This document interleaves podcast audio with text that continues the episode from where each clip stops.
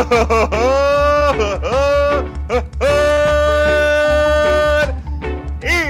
everybody, and welcome to a Skanksgiving episode of Prospects After Dark on a Wednesday night, the Wednesday before Thanksgiving, where all the skanks come out of their caves, gather around their lonely apartments and homes, and watch a bald, fat, dumbass talk shit on a streaming service. Uh, good evening, everybody, and welcome to another episode of Prospects After Dark. I am your host. I am Kyle Reese. There's no telling where we're going to go with this tonight. I can't imagine. Uh, I know everybody's fired up about some of the recent acquisitions by the St. Louis Cards. Uh, cards? Cardinals. Cards? Cardinals. Uh, so we'll probably get into that. Look, uh, let's get into it, right? Let's let's get into what you're drinking, what you're feeling, what your soul is telling you about the evening, what your body wants you to feel on the top of a pillow as you grind it into sadness. Uh, give me all of your things, all of your feelings, all of your hopes, your dreams, your emotions. Let's all have it and let's all share it tonight. Uh, we already have some pretty awesome comments. Uh, uh, our good friend Zed, Z Ed says, Kyle is the Kyle Gibson of streaming about the St. Louis Cardinals minor league system. That's right. I've been around forever. Everyone else is better than me. I'm holding on, but what I do is I eat and I eat and I eat and I eat and I eat. And every once in a while, I drop a little bit of knowledge that makes you happy. A great point. So uh, tonight, oh wait, hold on. Tonight we're gonna get into it. Uh, tonight we're gonna drink a couple different things, right? Uh, the first thing we're gonna end up drinking is this Yuengling Hershey's Porter. This is new in the St. Louis area, although it's been around for longer than my life, longer than your life, longer than streaming services. So we raise our glass, our beautiful birds on the black mug, by the way, uh, to to Z Ed Chic ZX, Checky ZX. Uh, but to all the pad people, welcome to uh, Prospects After Dark on a Wednesday night. Mm. I've got a little something special here in a second. Uh, Nolan says, time to talk about Yamamoto for two hours. Let's, I'm into it. Look, I'll talk about Yamamoto for two hours, for two days straight. I don't really know much about him other than what everybody else tells me, and that's exciting. Uh, so, yeah, look, let's get into Yamamoto. Uh, let's talk about the pain that Lance Lynn causes us. Let's talk about the pain that Kyle Gibson causes us. Uh, Cardinals gift says house music cuts. And then he says lights go off. And I'm sure all of you know by now that the whole get up with gifts and eyes, we, we like to play some music before we get going. Uh, and it's been fun to kind of incorporate you guys into it. Uh, you know, again, before we get into baseball, we'll get into a little bit of music. Tonight we went back to back to back. We usually do a three songer when we when we really have time to get into it. And the first song that we started with, uh, we we wanted to get a little bit uh, a little bit more modern, a little bit more what's going on. And the it was Northern Attitude by Noah Kahan and Hozier, uh, who's both names I'm both pronouncing wrong. Great version. Get the Hozier version. He comes into the second verse. It rocks. Then we had a little Devotchka, All the Sand and All the Sea. Pretty awesome. Then, of course, we finish with Fleet Foxes, one of my favorite songs, um, uh, the uh, uh, Blue Ridge Mountain, which will forever be one of my favorite songs. I got to see them live this year thanks to my wonderful girlfriend. She uh, flew us out to California, and I got to see them live for about 25 minutes. The whole funny story. We'll get into that later. But uh, to gifts, to gifts, I will open up my black box Cabernet Sauvignon, uh, and I will open this up courtesy of Old Man Reese to Old Man Reese. We talked about his dick last night on the worst uh, fans in baseball podcast, which goes live tomorrow. So to uh, to my dad, to your dick, to my dick, to the dick of Pad. Mm. It was not Cardinals gifts, uh, but is me actually. Mike Kurt says I wanted Yamamoto, Imanaga, and Matsui, but that's clearly not in the cards. Imanaga and Matsui could still happen though, right? Yeah, look, uh, to me, and again, maybe I'm just a little optimistic. Uh, maybe I'm stupid for it. I'm almost certainly stupid for it. But look, I don't think it's unrealistic to think that the Cardinals are going to do everything they can to pursue Yamamoto. Uh, I I can't say for sure exactly how they're how they're in on it because no one really knows. But yeah, look, I do think that there's a really good chance that even if they don't get Yamamoto, they might get Imanaga. I, I still think that the early reports about them being interested in Matsui are accurate. I would hope so. Uh, you can never have enough bullpen arms and bullpen depth. So yeah, look, uh, let's. I understand everybody's still upset about the Lance Lynn and Kyle Gibson. signings. Look, it's not impressive. It's not great. I understand the want for upside there uh, from potential inning, inning, inning, inning eaters. Uh, but a lot of times when you're talking about potential and upside, that doesn't always come with eating innings or, or, or guys who can eat innings. So uh, my my thought is uh, let's wait and see what happens there. And also let's not call the offseason over just yet. You know, sure, we could end up all being disappointed. Like Sean Manaea could Manaea could end up being the the next picture that they bring in and they could set up shop, uh, shut down shop, or you know, uh, someone else, and we could all be like, "This is the dumbest thing ever," and be more outraged than we already are. But let's just see what happens, right? Like uh, the we we said it last pad, we said it on a bunch of podcasts, but the Cardinals are a bad team. The 2023 version of the St. Louis Cardinals are a bad team, and their pitching got shore up a little bit uh, these last couple days, but not in a great way. Uh, they need to play better defense. The bullpen needs to be better, and the starting pitching needs to be better. And it's not debatable. The starting pitching is better. It's still not good. Uh, it's still not as great as you would want it to be, but it did get a little bit better because the Cardinals starting pitching in 2023 was fucking trash. They're trash, but they're not the same level trash that the Cardinals ended up getting in 2023. Clayton, I'm hoping for an Edwin Jackson reunion. Clayton gets it, right? Give me, give me, I am very aroused. Uh, Shecky ZX says, uh, uh, g- going back to Clayton's point about the Edwin Jackson reunion. Yeah, look, you know, it's funny. Uh, I was thinking about it as, you know, Daniel Descalso enters the Cardinals coaching staff as the, the, uh, the bench coach. Yeah, give me Kyle Lohse. Where's Kyle Lohse? Give me Edwin Jackson. Give me that whole Jeff Suppan. Give me uh, Joel Piñeiro. Give me all of these guys uh, that have ever played for the St. Louis Cardinals. Like, why we're, t- we're so focused on Yadier Molina joining the coaching staff that we're not talking about the more important player joining the co- coaching staff. Where's all the love for Pete Kozma? How come we aren't lobbying for Pete Kozma to join the coaching staff the same way that Yadier Molina did? You ask me, Pete Kozma is a much more impressive St. Louis Cardinal than Yadier Molina ever was. Can't wait to see for somebody to clip that off and let the BFIBs come at me, even though I mean it completely joking. Jay Ferg, whoa, that scared me. He said to Jay Ferg, we flipped the birds because he loves it. He loves it. Jay Ferg, welcome to Prospects After Dark, my man. I'm going to use you as a springboard to get myself a little bit of water. Mm. Uh, Cardinals gift says on a Wednesday night. Uh, Jeff Niehaus says he's drinking the old SNL standby. He's drinking a Schmitts Gay. That's an all-time great, right? One of the best SNL uh, um, uh, skits ever. But also, nothing's wrong with getting your mouth on a little Schmitts Gay if you know you're gonna have a good night. Aaron Johnson says, "Pad, yeah, Aaron Johnson. Now we're fucking talking." The Grave of Einstein says, "Hey Kyle, can't stay today. All I will say is that I require an Eric Fedde signing to uh, satiate the sicko port of my brain." Uh, uh, yeah, look, I I think that that's exactly what's going to happen, right? It's going to end up being like uh, uh, one of those American-born players that played in foreign lands, and he's going to end up being the ace of the staff with a 3.7 ERA and a 4.2 uh, uh, FIP, and just hoping, hoping for the uh, the best, hoping and praying for the best. Graham says, "Sorry, I'm late, my sugar kitten. Hello, my sugar cookie. Oh, Graham, we've got little nicknames for each other now. I want to be a little sugar kitten. I want you to be my little sugar cookie. Oh, my little Grammy cookie, my little sugar Grammy cookie. Oh, I love it. Hello, Graham. Welcome to Prospects After Dark. Uh, as we start to get into the questions, I want to ask your, if it, not well, Graham, I would love to get your opinion on it.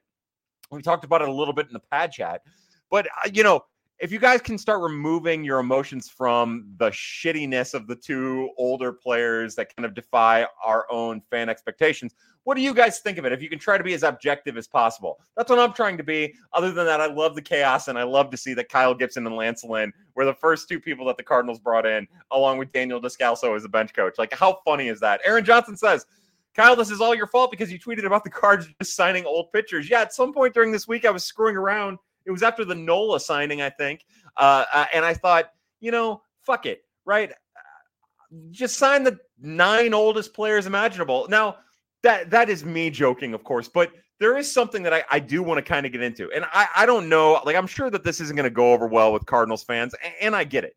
But, like, if you don't get Yamamoto, right? And we all have varying thoughts about Blake Snell, but I worry about the contract that Blake Snell is going to get. I think to myself, like, are you really all that all that far off if you as compared to like spending money and picks to just get like three guys who can eat innings. Now, of course, you want them to be more effective than what Lance Lynn and Kyle Gibson have been these last couple years. Uh, you know, Gibson two years ago and Lance Lynn last year. Yeah, you know, you, you want somebody who might be able to do more than that. I always go to Kenta Maeda because it's a lazy thing to do, really. Um, but I, I, would argue that I don't know if I necessarily think with as many needs that the Cardinals have that spending a second round pick, the 35th overall pick or top 40 pick, uh, and giving Sonny Gray a bunch of years is really the right move. It might be, and uh, who knows? I just depends on how you value that second round pick, I guess, and however much money in years, years specifically, you're giving to Sonny Gray. But like even with Blake Snell, I I don't feel comfortable with that. Why not just go find a pitcher uh, that has some upside that might be able to eat some innings with a little bit of injury history that you can get for less money and a, co- a couple fewer years and just roll with it and see what happens and then address the bullpen a little bit and also not take away from the the position player depth that you have specifically on the infield that you probably need to dish in order to get a substantial upgrade. You know, what is a substantial upgrade? Well, that's all the pitchers in the for the Mariners who they might not even trade, probably won't even trade and Dylan Cease, who a lot of people have questions about too. So, you know, I, and Tyler Glasnow, but that's a whole different thing because he's on a one year contract too. And it, it, sounds like his asking price is through the roof. So, uh, all of this is to just say, yeah, look, I love being right when I'm being goofy and I don't want to be right. And the nine oldest pitcher things, man, we're really, we are really working our way towards it. Uh, Dan Goki says, drinking whistle pig, waiting on the coming of Sonny Gray yeah, you know, again, as I say that, like if I can en- enunciate kind of my thoughts a little bit better. By the way, first off, Whistle Pig rocks. I'm gonna go uh, Black Box Cabernet Sauvignon uh, for for that to Whistle Pig. What a great whiskey. Mm. Well, for, but my thoughts about Sonny Gray. Look, I don't think Sonny Gray is that much different when it's all said and done than Aaron Nola. He's older. Uh, you got to be careful with that. Uh, also, going to cost a second round pick. Got to be careful with that you know, you'd rather have somebody a little bit younger if you're going to give up a second round pick, especially if you're only going to get him for a couple of years, which ideally uh, you're only going to get him for a couple of years. But you know, my thought with Sonny Gray is if he's a, signs for a two or a third year deal, a three year deal with like some type of crazy vesting option, then yeah, look, it makes the Cardinals better. It's it's inarguable. It makes the Cardinals better. Now, in three years, he might be shit. He might be Steven Matz or Lance Lynn or Kyle Gibson or Miles Mikolas.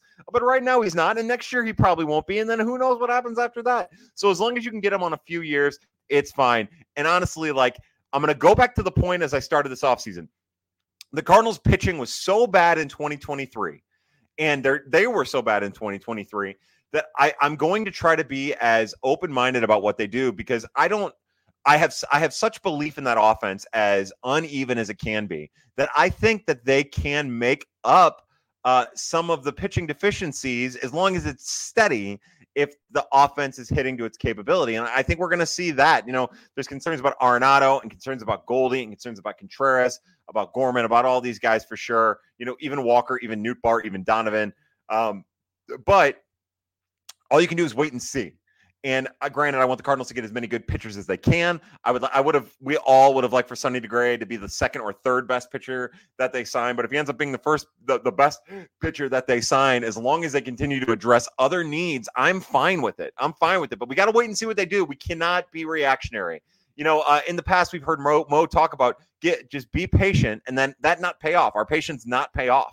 That can't happen again this year. Like we can't keep being patient. You can't keep asking for our patience and uh, uh, getting it and us look like fools in the process. We look like fools already for being patient, and half of us aren't even patient most of the time. People like me who are, uh, we're not patient anymore. You, you have to show us what you got. You get a couple months here to show it.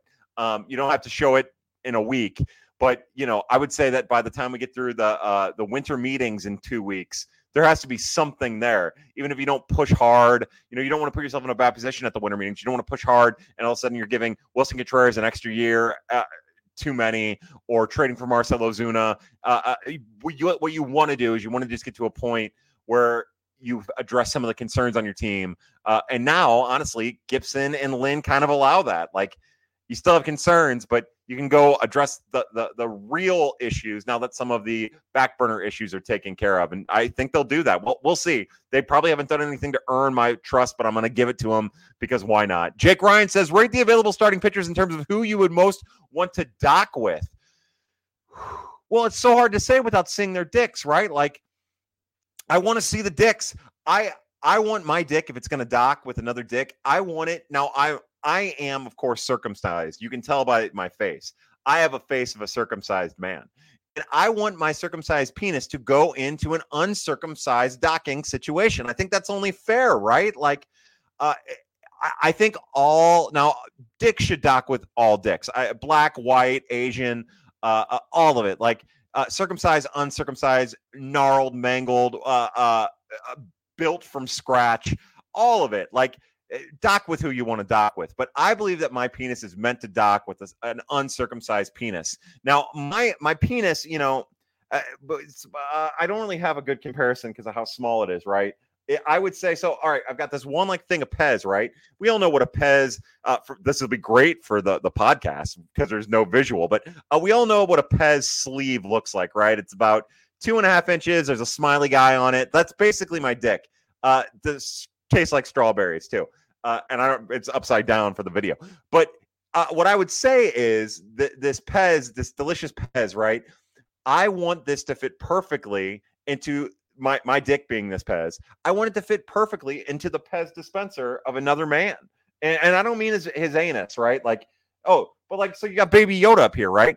I want my perfect circumcised Pez to dock perfectly with an uncircumcised baby Yoda uh, uh, for the sake of my sexual and orgasmic enjoyment. And, and I think that's important to me. So, whichever one has a, an uncircumcised dick that's at least twice the size of mine that mine would fit snugly into that would be uh, my number one. And then after that all you have is a number one. You don't have a number two or a number three after that. Cards cookie hello cards cookie says we're baking pies drinking hard cider and watching pad. Happy thanksgiving. I'm glad i could talk about my dick because you did all those important things.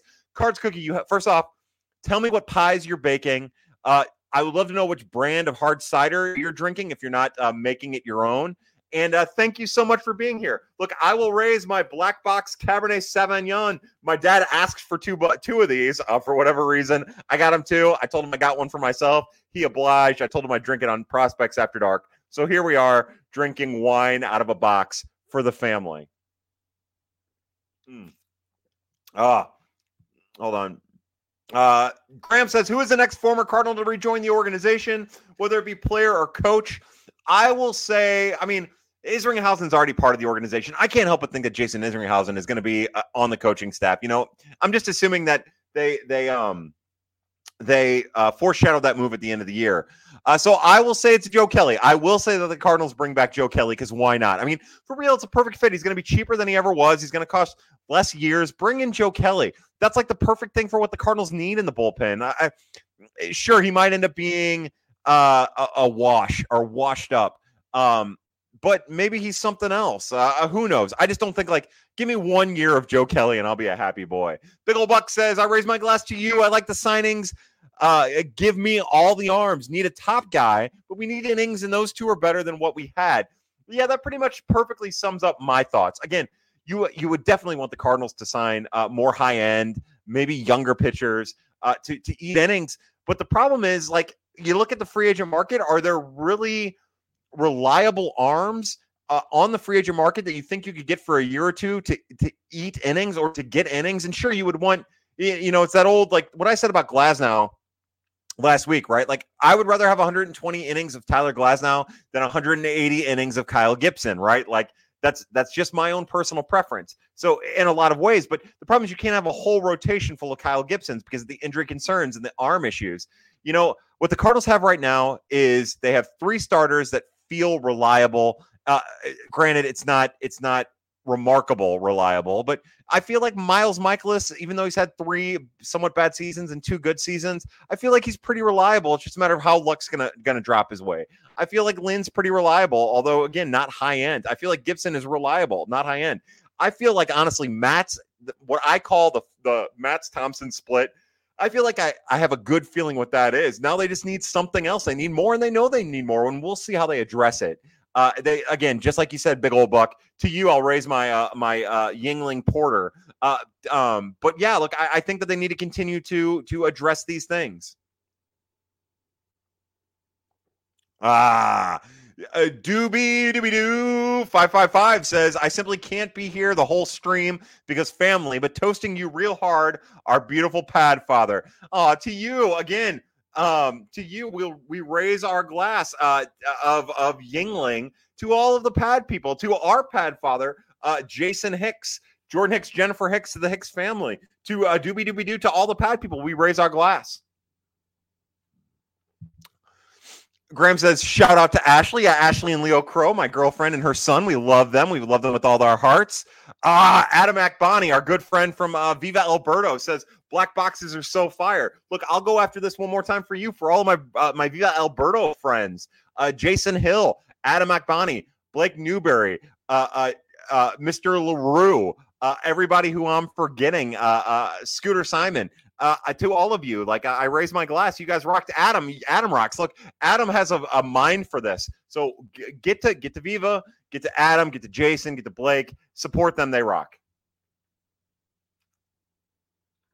Oh boy, I'm just gonna leave that untethered. Uh, Cards Gift says, "Cheers to you, gifts. Cheers." Uh, Z Ed says, "You could eat my innings." Uh, you and you and me flirt, baby. You and me flirt. And one time I'm gonna eat all your innings. I'm gonna eat your innings from the inside and from the outside, and then I'm gonna vomit them up and I'm gonna go after them again because all the flirting we do, it's just not enough. We need more.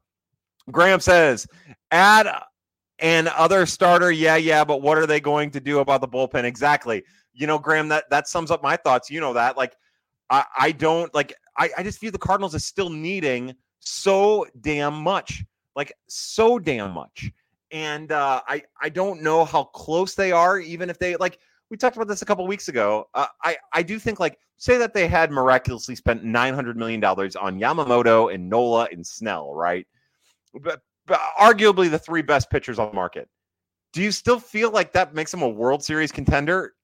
I don't not with the defense being as shitty as it was in 2023 and the bullpen being inconsistent. Now, I love Ryan Helsley.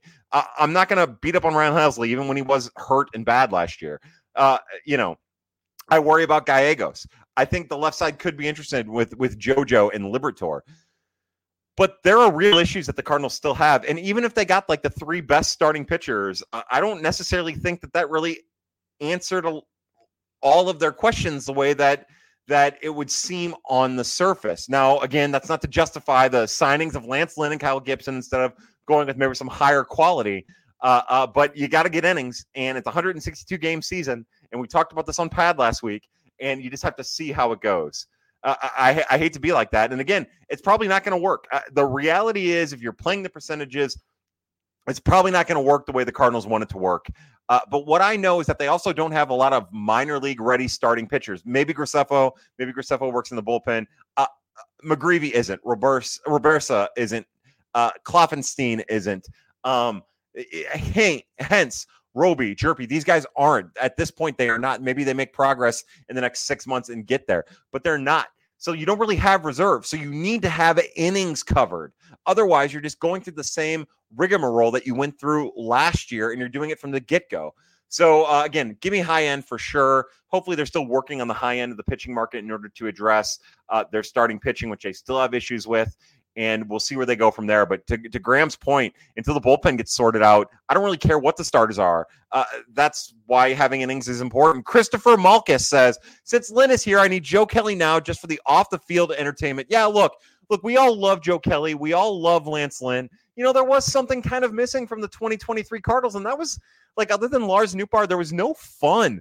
There was no like goofy, eccentric personalities. You know, Waino's Waino, and that's that's Waino being Waino, and he's the best. He's just the best. He's he's he's wholesome to as the Dickens, wholesome to a T. And I think I think what we have with Lance Lynn is a great personality. Now, from all indications, Gibson's a lot like Waino, so that's kind of like a one for one you know, I think people might say Lynn is kind of like Yadi because he's hard nosed and kind of, but he's a, he's a little goofier than that, and I think that that's good for the clubhouse. You know, uh, I, I think that there need we we know from hearing Oli, and we all just kind of go to Tyler O'Neill because O'Neill uh, didn't you know the whole available the best of the best ability is availability. O'neill didn't really show that last year and he hasn't really shown it in his career consistently. Uh, but i think that there's a clubhouse issue. We heard mo talk about it during the season. We heard Oli talk about it during the season. People forget like one of the things that nolan arenado bitched and whined about during the season was not having uh, uh like winning win, like a winners in the clubhouse and at least lynn has done some winning at least uh, Gibson's done some winning, Yeah, and these are like the kind of guys that I mean, granted, I'm sure Arenado would want the three best pitchers on the market, but this is exactly what like Arenado even bitched about himself. Uh, so we'll we'll see. Carl Hunnell says if Lynn and Gibson are the fourth, fifth starters, would you be okay with adding them? Yeah, look, I I am perfectly look. I will tell you right now, I am perfectly fine with a three, four, five of Lynn Gibson and Mikolas. I I'm fine with it. I'm fine with it because it's a good thing to go into the season with. It's not a great thing to finish the season with unless they've earned to finish it. And I think that's where they put themselves with those three at the back end of their rotation. Now, the issue is Matz slash Thompson is not going to be a two. It's just not. So that puts the pressure at the front of of the signings. And sure, maybe maybe you can get away with Mikolas as a two, uh, and then uh, Matz Thompson as a three, and Lynn as a four, and Gibson as a five. But as long as Gibson are a four and a five, and the rest kind of sorts itself out, uh, then I, I think you're you're fine. The other thing I want to remind people is I have a very strict standard, a very a very high quality definition of what I believe a number one is, or a number two, or a front of the, the front of the rotation, or an ace. You know, in my book, to be an ace, you have to be on a Hall of Fame track. If you're not on a Hall of Fame track, then you're a one. And honestly, like a one is Zack Wheeler, just to show you like my view of a one. I also think Aaron Nola is a two. He's a high end two, but I think he's a two.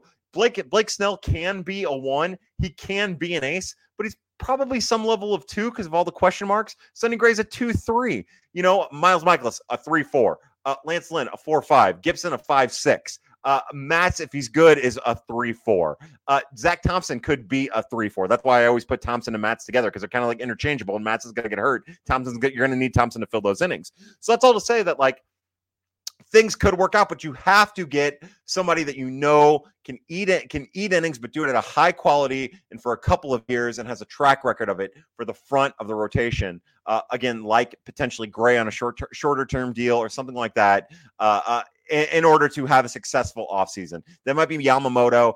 It might be uh, uh, someone else, but you know, we'll see where it goes. I definitely think that they're if they don't address that, and you know, I love Kenta Maeda again, a three-four, potentially a, a, two type if he's healthy. Like if it's Kenta Maeda, that's not enough. I will be happy with it because I think it's going to be a fascinating thing to watch throughout the year, especially if it's only on a one or two year deal.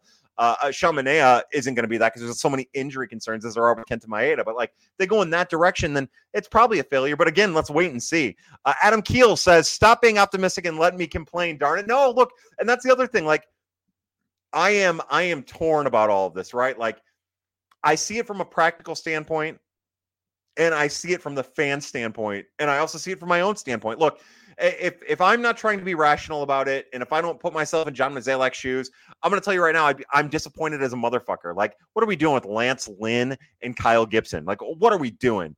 Uh, but when I let my emotions get away from it and I step back, like you can see it. And then when you start thinking about how bad the Cardinals were in 2023 and all the areas that they need to improve in, start thinking about the bullpen. It's like yeah, I get what they're doing. And the other thing is, this allows them the chance to focus on the top end starters and not have to worry about the other pitchers coming off of the market uh, while they're working on the, the, the the top of the rotation. Again, they probably need two arms at the top. It'd be nice to bring in two more. That's not going to happen. So you focus on the one and you see how what it looks like here in just a couple weeks.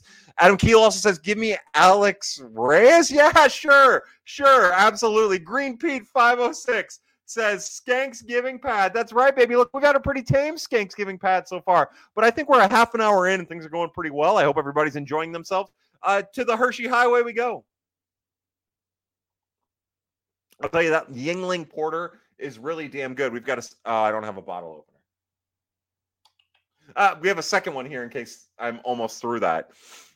In case I get through that, because I'm almost through that. Going back to Adam Keel's point, Look, speaking of former Cardinals, got to bring back hurt Alex Reyes, bring back Shelby Miller. Trevor Rosenthal, I think, was trying to pitch. Bring him back. Give me all of them. I want them all. Uh, on a serious note, give me all the pitchers. Any find any arm you can, uh, like like the O'Brien fellow, that Riley O'Brien. Find me all those guys. Bring those guys in. Bring in Zuniga. You know they they re-signed Wilking Rodriguez to a minor league deal. I love that. Find me all the Wilking Rodriguezes in the world. Get them on minor league deals uh, and let's see where it goes. Grave of Einstein says, I will say before I leave for now, they had a $60 million budget. They now have $35 million. Yamamoto money is right there. Now, we gave them a $60 million budget. I doubt they have a $60 million budget. I think their budget's probably closer to 50 million, but 25 million a year is still there. Just keep in mind with with Yamamoto, that is a pretty goddamn big uh, price tag in, in, the form of a posting fee you're going to have to give too, uh, and that comes right off the top. So, you know, there there there might not be Yamamoto there money there, but you know maybe there is. Maybe they can make it all work. Who knows? You know, you have to figure they saved money towards the end of last year, and maybe they can roll that into what happens uh, this offseason. Josh Josh Thompson says, "What's up, S? What's up, B? How are you?"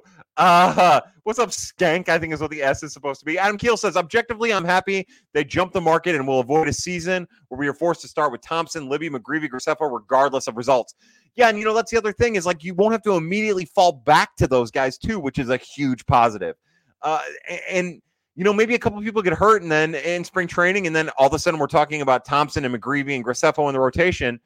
But as of right now, you're doing everything you can to just continue to make those guys depth instead of something that you have to rely on or might need to rely on. And that's a positive.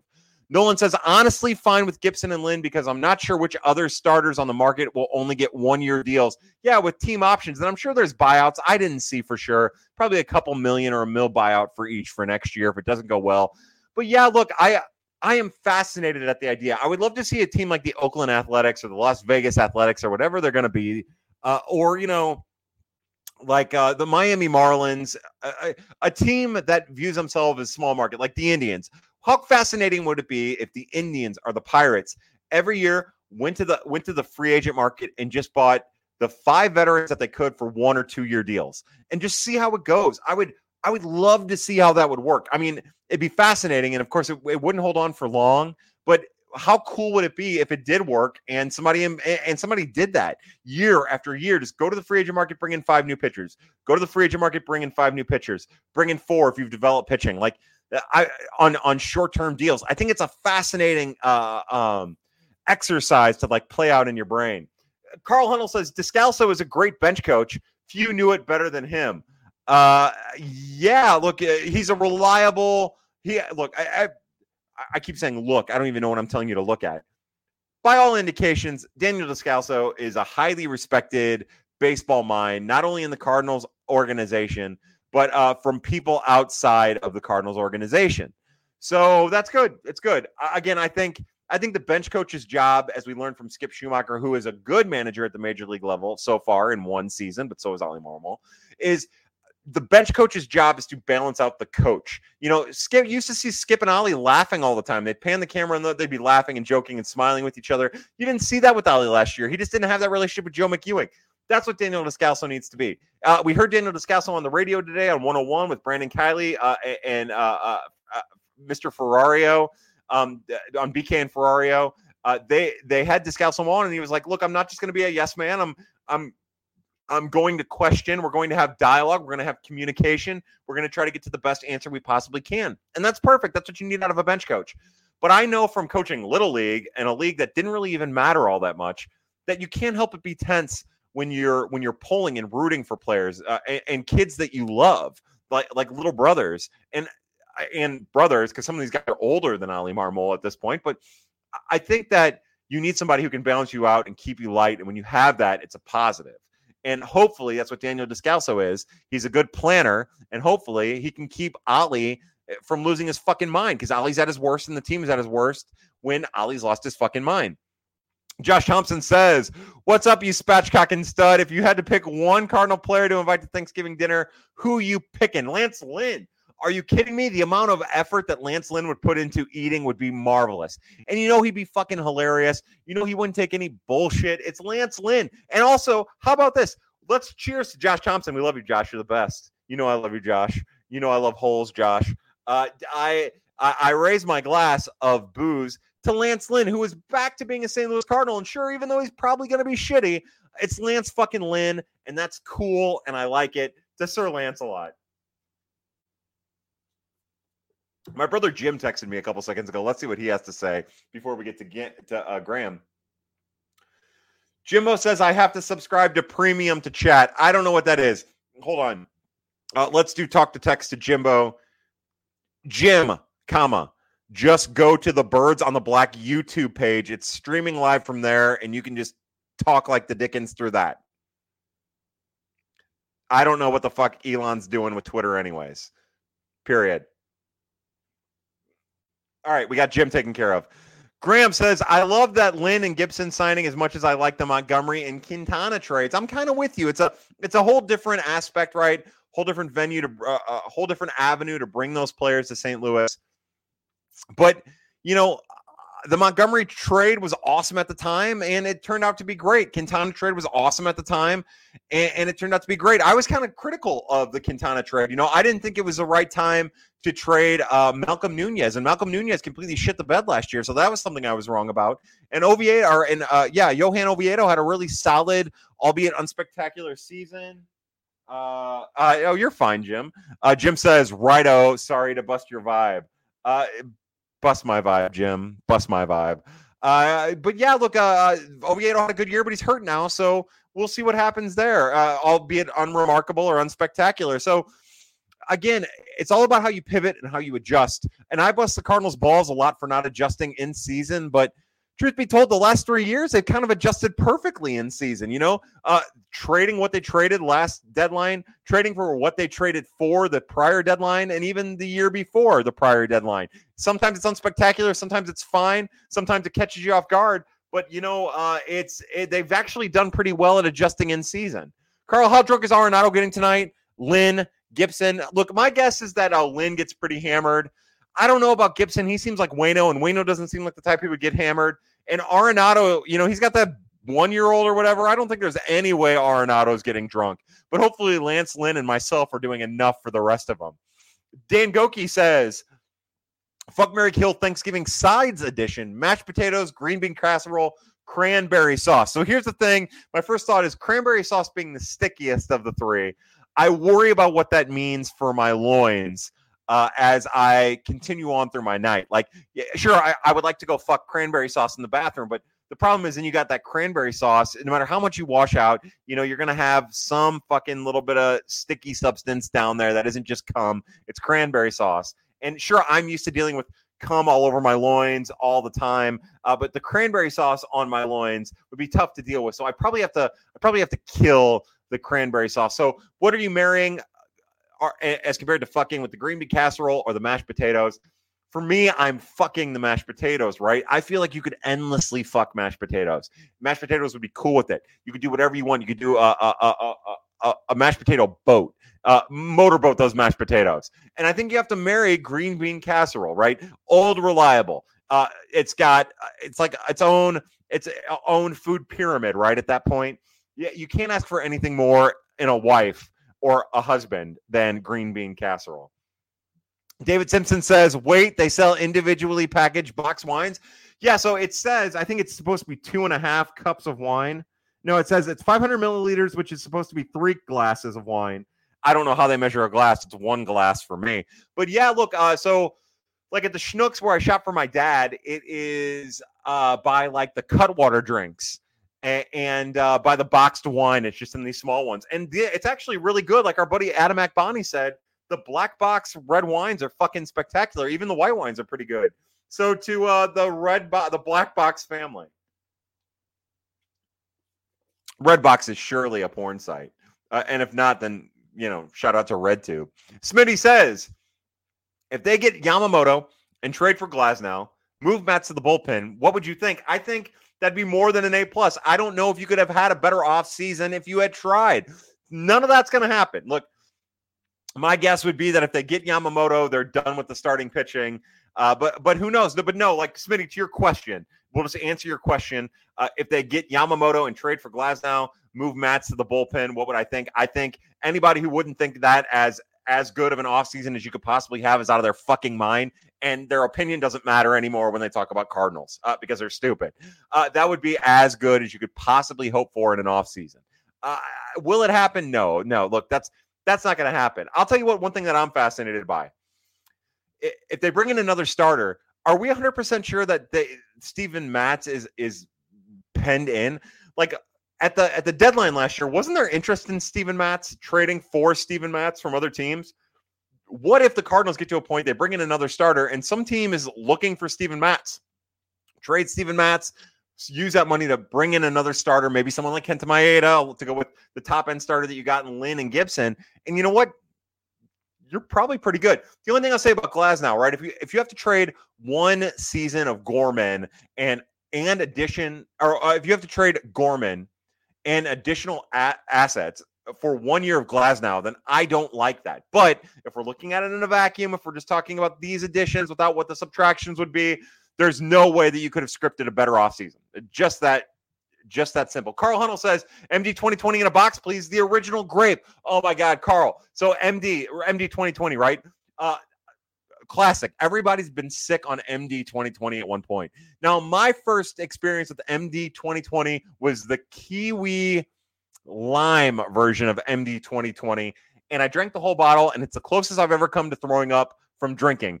True story about me. I've never thrown up from drinking ever. Uh, and you guys know I'm I'm disgusting. I am I have a problem we need to work on, but I've never thrown up, not once, even though I've been blackout drunk more times than I'm I'm comfortable admitting. And it always turns out that I've done something really fucking stupid when I'm blackout drunk. Haven't had one of those in a couple years. Thank God for that. Um, but yeah, so uh, eh, to to Mad Dog 2020 if it was in a box, we'd be drinking that tonight. Uh, but instead, we're gonna do a cheers to Mad Dog with a different booze, the Black Box Cab Sav, because you know Cab Sav. Hmm. Our good friend Clayton says, "Is Michael McGreevy the next Dakota Hudson?" Hopefully, I think Dakota Hudson, and as terrible as he was, even when he was putting up a good ERA, is as good as you could possibly hope for with this version of Michael McGreevy. Now, again, it comes with the caveat that a player can get a lot better in an offseason. Michael McGreevy has tremendous arm talent. He has a quick arm. He has a, a feel for pitching. So if he can just maybe add some velocity and continue to find the best use of his arsenal, then maybe he is more than Dakota Hudson. Maybe he is that Shane Bieber somewhere down the line. Right now, he's not. Right now, it's hard to even imagine him being uh, uh, PJ Walters, you know, or or somebody like that, you know, a Luke Weaver, uh, somebody like that. That that would even right now, like that would be incredible. It, I don't think he's ever going to be that, but he could, and we'll see how he is after this offseason. I think this obviously this is his critical offseason. This is his 2022 offseason that Matthew Liberatore had. He's going to have to try to make the most of it he can, and he's and you know, the other thing with him is he's going to have to show that he can consistently get to mid 90s velocity if he's going to be a bullpen arm. And that was something we had seen out of Liberatore that we had not necessarily seen out of McGreevy just yet. That gives you confidence that maybe Lib has a potential to be a bullpen arm. Argo, Victoria. Hello, Victoria. If I had coffee, I would cheers to you. So I'll do the, the closest thing I have this mug of beer, uh, the, the Yuengling Hershey Porter. Got some of that um, to you. It's black in here. It looks like coffee to you, Victoria. I hope you are doing very well. Happy Thanksgiving to you and your family, to the girls. Uh, you're you're just the best. I should probably drink some more water. I feel like I've just been doing cheers with booze. Uh, Seth says the Cardinals are fucking cooked. Think there's any chance at a number one pitcher? I don't think that there's a number. Look, I'll be honest with you, and I've said it out loud. I don't think there's a number one pitcher on the market that's available. I don't think Blake Snell. I think he can be a number one. Uh, but I don't think he is. I don't think Sonny Gray is a number one. I don't necessarily know if Yamamoto is a number one. Could be, might be. The translation from stats might say he is. I don't know if he's a number one, to be honest with you. Dylan Cease has been a number one, wasn't a number one last year, might not be a number one moving forward. Uh, Sonny Gray isn't, we just said. Blake Snell shows signs. And then, like, Tyler Glasnow could be, has the potential, doesn't pitch enough to be. We'll see. I think what you have is a lot of tier two pitchers because, in my mind, there aren't a whole lot of tier one pitchers in the first place. So, uh, no, I, I would say there is not much of a chance unless you view, view Yamamoto as a one. And then I do think they're in on Yamamoto. I don't know if they'll get him. I think there's a lot of things that have to break their right way exactly. But yeah, uh, I, I don't necessarily think that unless there's a pitcher that we've talked about, that a number one is out there. I think there's just varying levels of number two that can flash number one. Bill Franklin says that would be embarrassing going into a docking situation and find out that the other party is circumcised like you. Can you imagine? Can you imagine the embarrassment I live with between my legs every day? Not only is it small, but it's it's cut. It's got a weird head on it. You know, the helmet talk is for real. It's I, I was going to try to justify my my helmeted uh, head, but the truth is, it, there's no justifying it. It's just it looks like a, uh, you know, the turtle head. It doesn't look like a turtle head. It it just looks like if you if you set an army man on fire and push it into the ground and then let it cool. That's what the tip of my dick looks like. And it is embarrassing. Absolutely, Bill Franklin. Jake Ryan says, I could not have asked for a better answer to my question. Good. I'm just here to give great answers to questions about dicks. Carl Hunnell says, I, wo- I would worry less about the gods and more about the fury of a patient man from Ragnar Lothbrok. Uh, yeah, Carl, look at you dropping some knowledge to uh, uh Ragnar Lothbrok.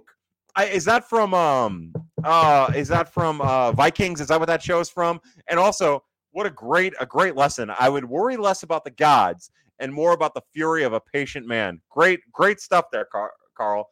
Cardinals fan 0213 says, should the cards be smart and lock up Walker early like the uh, DB did with Carroll, the Diamondbacks did with uh, Corbin Carroll? I'm not opposed to it. I will say it would make more sense to lock up somebody like Corbin Carroll than Jordan Walker because of the all around game. Like there's just a sureness to what Corbin Carroll does from an all around standpoint. Now, I'm going to make a comment about Wander Franco on the diamond that does not apply to him outside of the diamond.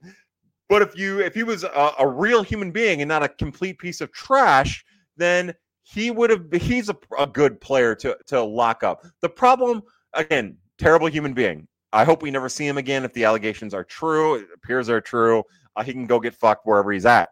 Uh, but Jordan Walker, the issue with him is that there are big holes in his game. He runs the bases kind of like an asshole sometimes. He plays the outfield kind of like an asshole sometimes. And if he can just get that shit like we saw in the minors, we saw that he has the op- the the uh, ability to be more than just uh, a sketchy rookie outfielder and base runner if he can get back to what he the promise he showed in the minors, which I believe 100% he will, then maybe you lock him up after next year. Maybe maybe it is too late at that point. Maybe he has an MVP type caliber season, which I do believe he has the capability of, of getting to. I don't know if it'll be next year, uh, but but maybe you wait a year, you see the gains that he's made defensively, and then you do it. I don't necessarily know if right now is the time to do it, not unless you get a deal that you cannot refuse uh, uh, from a cheap standpoint. Emmett Smith fan says, I see them going Imanaga, Gray, and trade for Glasnow. Yeah, Emmett Smith, that would be incredible. That would be a great offseason as well. But uh, again, right now, focus on one of those three guys. I would imagine the Cardinals focus is on one of those three guys, along with Yamamoto in there. Uh, probably not Snell, but maybe they're into Snell. Who knows? I, I still think they're very much operating on the high end of the pitching market. And it's just a matter of how that all shakes out but they're not going to get Imanaga, Gray, and Glasnow. They're probably not even going to get two of those guys, uh, not unless they're all taking less money and less role than uh, than any of us realize. Now, I want to say this is this gives me a good opportunity to tell everybody that I'm about a half an hour behind. Uh, so right now, I'm going to answer a question from Carl Hunnell that was at 7:56. It is currently 8:26. We're 47 minutes into this extravaganza, uh, the Skanksgiving extravaganza. Uh, so if your question's down the line, just know I'm about a half an hour behind. I'm trying to give everybody the right time and I answer all the questions because, hey, that's fun, right? We all want to be heard. We all ask good questions and they deserve a little bit of attention. Carl Hunnell, who continues to quote shit, says uh, Somerset, this guy's methodical, exacting, and worst of all, patient. Mills, he's a nutbag. Just because the fucker's got a library card doesn't make him Yoda. I don't know what that's from, but I love it, Carl Hunnell uh, Cards Cookie answering a question that she asked 100 hours ago uh, that I asked back about which pie. She said she's making pumpkin pies and she's drinking Stella hard cider. Now, great choices. Uh, my dad does not like pumpkin pie, and I fucking love pumpkin pie. Pumpkin pie is delicious. My grandma made a great pumpkin pie, and Stella hard cider is legitimately, in my opinion, one of the best hard ciders that I've had on the market. So, to you again, I'm going to cheers the water. I'm going to use this as a chance to get a little bit of water in me because I'm starting to get parched and uh, also I'm starting to get drunk. Holy shit, are we rolling tonight? Woohoo! Sean says, Am I the only one still sad about Flaherty? And do you think he can turn it around eventually? Look, if you would have told me uh, a couple years back that Michael Wacha would have been able to turn it around with his shoulder issue, with that scapula issue, I would have said no fucking way. And that's my answer right now with Jack Flaherty. But they are supremely talented pitchers.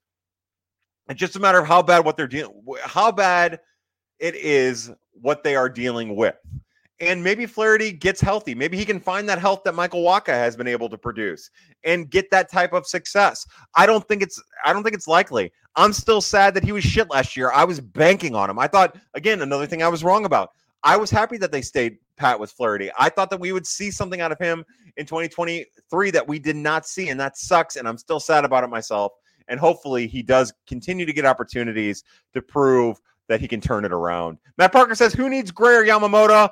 Kwang Hyun Kim is the real musket. Look, uh, as long as his interpreter Eugene Koo comes along, give me uh, Kwang Hyun Kim every day." Smitty says, "Also, when will we get to hear you on Hot Trumps Central on KFNS uh, again?"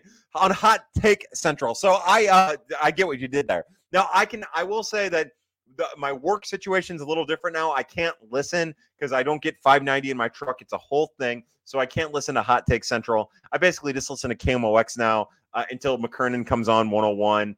Uh, but I, for whatever reason, I do my 590 in my work truck does not work. And also, my mornings are usually so busy that I don't get to listen.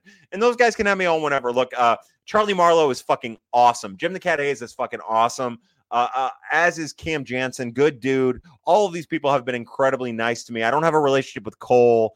Um, uh, uh, you know, I, I would love to be on with them. I don't really hold their political views or uh, certain people's political views against them. But I I think that they do great work with what they do. And honestly, Charlie Marlowe is fucking is the coolest dude ever. So I I love I love Charlie. I love the Hot Take Central boys. And for whatever reason, the Jim the Cat Hayes likes me a little bit. I'm sure he's annoyed the fuck with me, but I, will take it. So I'm not going to talk bad about them. Dave Simpson says the Cardinals seem to be skipping over 2024 with these one year deals. They apparently want to do this again next offseason. And I don't think that's the worst thing. Look, if we were talking about one year deals with position players, that'd be one thing, right? Uh, because that's not really a volatile position. Uh, starting pitching is volatile as a motherfucker. I- am yeah, you're not skipping over to 2024. You have to do it again in 2024. But uh, look, I'll be honest with you. I don't know if I necessarily think that that's a bad idea. I think pitching so volatile that as long as like the fewer long term contracts that you have to give out, the better chance you have to adjust and be able to adjust uh, on the fly when you need to. So again, I would want higher quality than Kyle Gibson or Lance Lynn. Uh, it's easier to point to younger, easier to point to uh, more upside, even though I do think that that's an illusory term that's easy to fall back on uh, because you have to you have to you have to reach the upside for it to be relevant and it isn't always easy to reach all of your upside. Ask, ask jack flaherty when it is there even if you've already done it in the past. It's just really hard especially in baseball as a pitcher. So uh, again we are at a point where they might be doing it again in 2024 but then again maybe maybe roby takes that step and he's a starting option in 2024 maybe Hjerpe does. Uh, it buys them time to get to that again. If they have to do this again next year or the, the worst case scenario they buy out Lynn, they buy out Gibson, and they go get two other pitchers. Uh, best case scenario, what both of those guys earn their keep and their extension, and then you still have uh, time to go to let other guys develop. Like I really don't have a problem with what they did in that regard. I just, just like with everybody else, I wish it would have been a little bit more remarkable. Uh, Jim Hayes, Graham says Jim Hayes knows how to pull the boys back in. Don't count Shelby Miller out just yet. Yeah, well, we'll find out exactly how much pull Jim the Cat Hayes has uh, with Joe Kelly. If Joe Kelly finds his way back to the St. Louis Cardinals, then this is the off season of the Cat, no doubt about it. Graham, I'm going to drink a little bit more water. Hold on. Man, I'm falling apart. Doug Donner says ETA for Victor Scott in St. Louis. My hope is that the Cardinals practice a little patience with Victor Scott. Again, this question was asked about a half an hour ago. Uh, and hopefully they don't touch him in 2024 until the end of the year, until August at the very earliest. Uh, because, you know, one thing that we know is that with the player who profiles this way, although he makes good swing decisions and hits a lot of hard line drives and is still trying to tap into his power uh, and can bunt for singles – that there's no reason to rush this type of player. He still needs time to develop. If he if he stays in in AAA a little longer because the outfield is doing well, then that's perfectly fine. I think if you're asking for a very abstract ETA 2024 at some point, but I, with the with the lean, with the idea that in 2025 he might be able to take over full time as a center fielder if all goes right in his development. I'm I'm anxious to see what 2024 holds for Victor Scott. Oh, I'm glad we're getting to this, right? Andrew Breyer says we're going to pour one out for Yepez and for kids. I am 100% going to my black box, right? look, it didn't go according to plan every second of the way for Yepez, uh, Juan Yepez and Andrew Knizner. But they both showed signs of being major leaguers, and hopefully they get to go somewhere else and shove it up the Cardinals' ass. And uh, look, there's nothing wrong with hoping that, even as Cardinal fans. I want all of the former Cardinals, Dakota Hudson included, who I've been as critical of of any Cardinal in my lifetime. Uh, I hope that he goes somewhere and has success. But to the Knizner family, to the Yepez family, families I've gotten to know a little bit over the years, I raised my black box Cabernet Sauvignon. I'm going to tell a story when I'm done with it. Uh, uh, and it might be the only time I ever tell a story like this. So, uh, but I'm going to raise my glass. Terrific Cardinals prospects, terrific represent representatives of the Cardinals organization. I was fortunate enough to be with the Yepez family when Juan hit his first Busch Stadium home run. And that was the coolest moment that I've ever experienced at a stadium. And I was at game six and I was uh, at all of these memorable moments with family members and friends uh, throughout the last two decades of Cardinal baseball. And that sticks with me and it'll stick with me until the day I die. Mel says, Hello, Mel. How are you? Evening, y'all.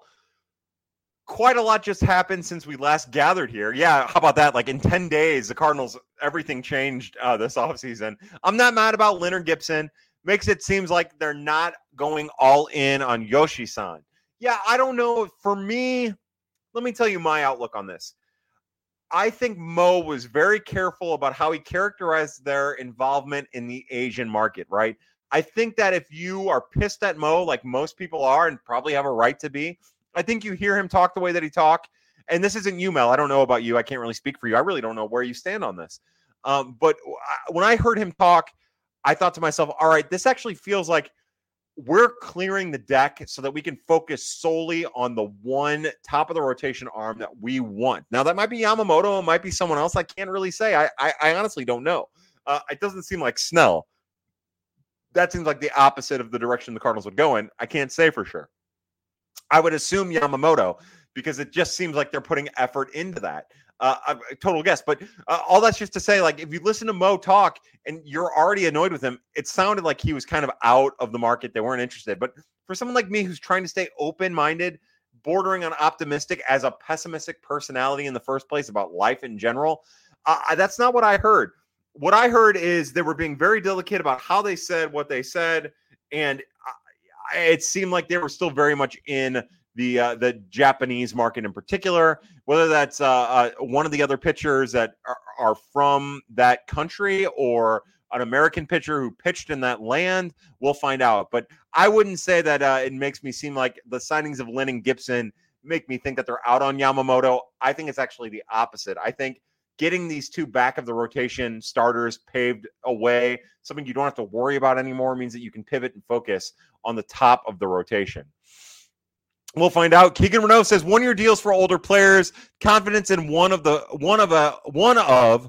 I'm going to start over. Sorry, Keegan.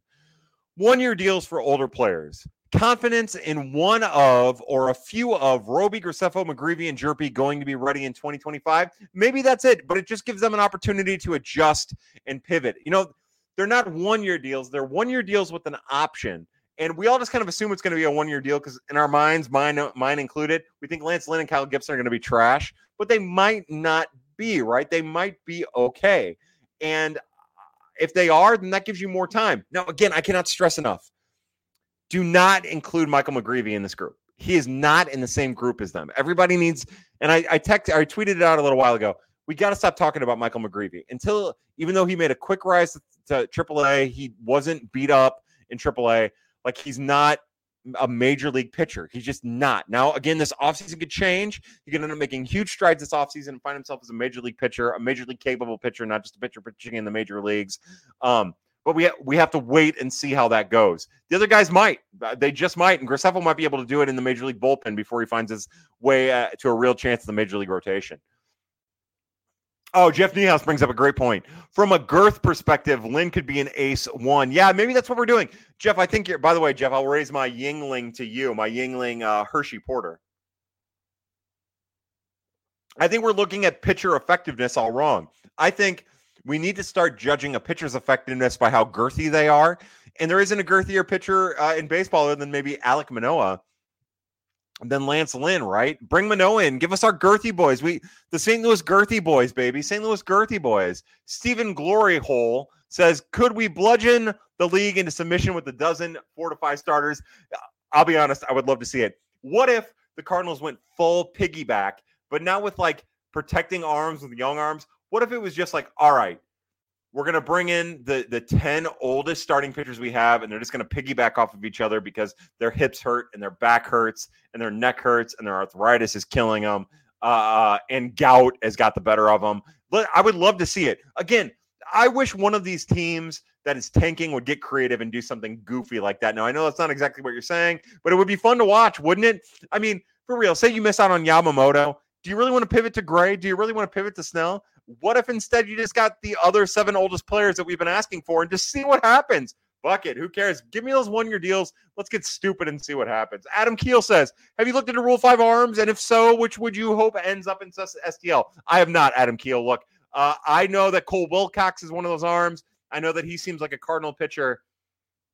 We'll see. Um, you know, last year the guy that they they drafted in the major league section was Wilking Rodriguez, right? And no one saw that coming. So I I am not anywhere near that, uh, unfortunately, to be able to tell you. I haven't done any digging. Uh, I do know that uh, from talking to some people, not only uh, uh, with ancillary connection to the Cardinals, but with ancillary connections to other teams, that there I guess there was a chance that Pedro Pagés was going to get selected again. Uh, I've I, I talked to somebody involved with another team directly, and they laughed at the idea um, which is hilarious to me. Uh, uh, and but also like Ian Bedell and Pagés are kind of on the same level there, where other teams do have kind of interest in those players and what they're capable of. But as a Rule Five pick, probably not. Uh, but as far as like who the Cardinals might select, unfortunately, Adam, I don't. I'm not going to be able to help you right now. Uh, Z Ed says, "How about a patch here's to Tweeto? Oh, I didn't know it was Tweeto's birthday. Oh, to Tito, Tito Rivera. Uh, trivia tops or T Rivera tops uh, on Twitter we raise our glass. Tweedo had a baby. We ra- we drank to the baby. It's a little Eli, Darth Eli, uh, into Darth Leo. We raise our glass to uh, the the rule of two uh, Sith lords and their father.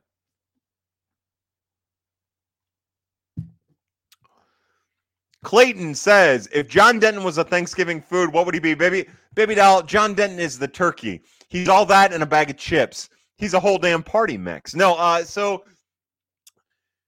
he would be the turkey. You know how every family has that one person who tries to do Thanksgiving dinner and the turkey's dry as fuck, like it's just not right. That's John Denton. That's the food that John Denton is. He's he is a turkey, is a journalist. He is doing his job, not well, and he fucks up. But you know what? We all love and embrace it for what it is. Matt Parker says, assuming praying we get two more starting pitchers, that would mean Lynn would have to come out of the pen to start the year, right? again, I, I don't necessarily look, the home runs are an issue. And I do think it's fair. That I think the Cardinals' point about expecting those home runs to come down at Busch Stadium is fair. I don't think it's going to come down a lot. I mean, maybe from like 44 to 32, right? He has to make adjustments in order for that number to come down enough for it to really matter. But again, if say the Cardinals already had Yamamoto and they already had Gray and Mikolas was their three, if their their four five was Gibson and Lynn, you wouldn't feel bad about that. It's just that what we feel is the stress of absence at the top of the rotation. And it's causing us to ignore the fact that the back of the rotation needs to be addressed. And at the back of your rotation are inning eaters, veteran inning eaters who you can rely on to be what they are. Then you're fine. You know, you're not going to get a bad of a season that you got out of Wainwright in 2023. You're, I mean, more than likely, Kyle Gibson just gives you the innings the the innings and the production that Jack Flaherty gave you before he got traded. You know, you, you need more. Absolutely, you need Jordan Montgomery. You need a higher end than that uh, in, in order to be competitive. But all that does again is emphasize that last year your issue, while it was starting pitching, was also bullpen, was also defense, was also base running.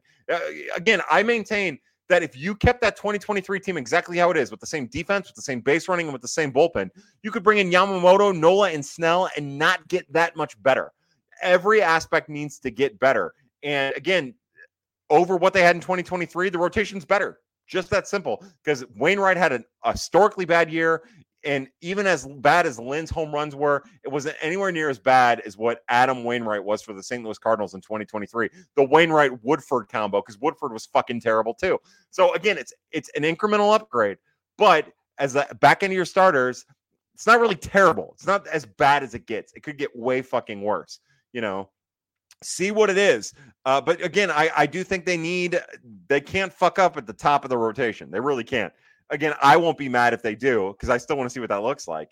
Uh, but they they know they can't. Oh man, the church wine flavor from Sog. Yeah, so uh, I will say to the to the defense of black the black box here, it is not as church winey as you would think.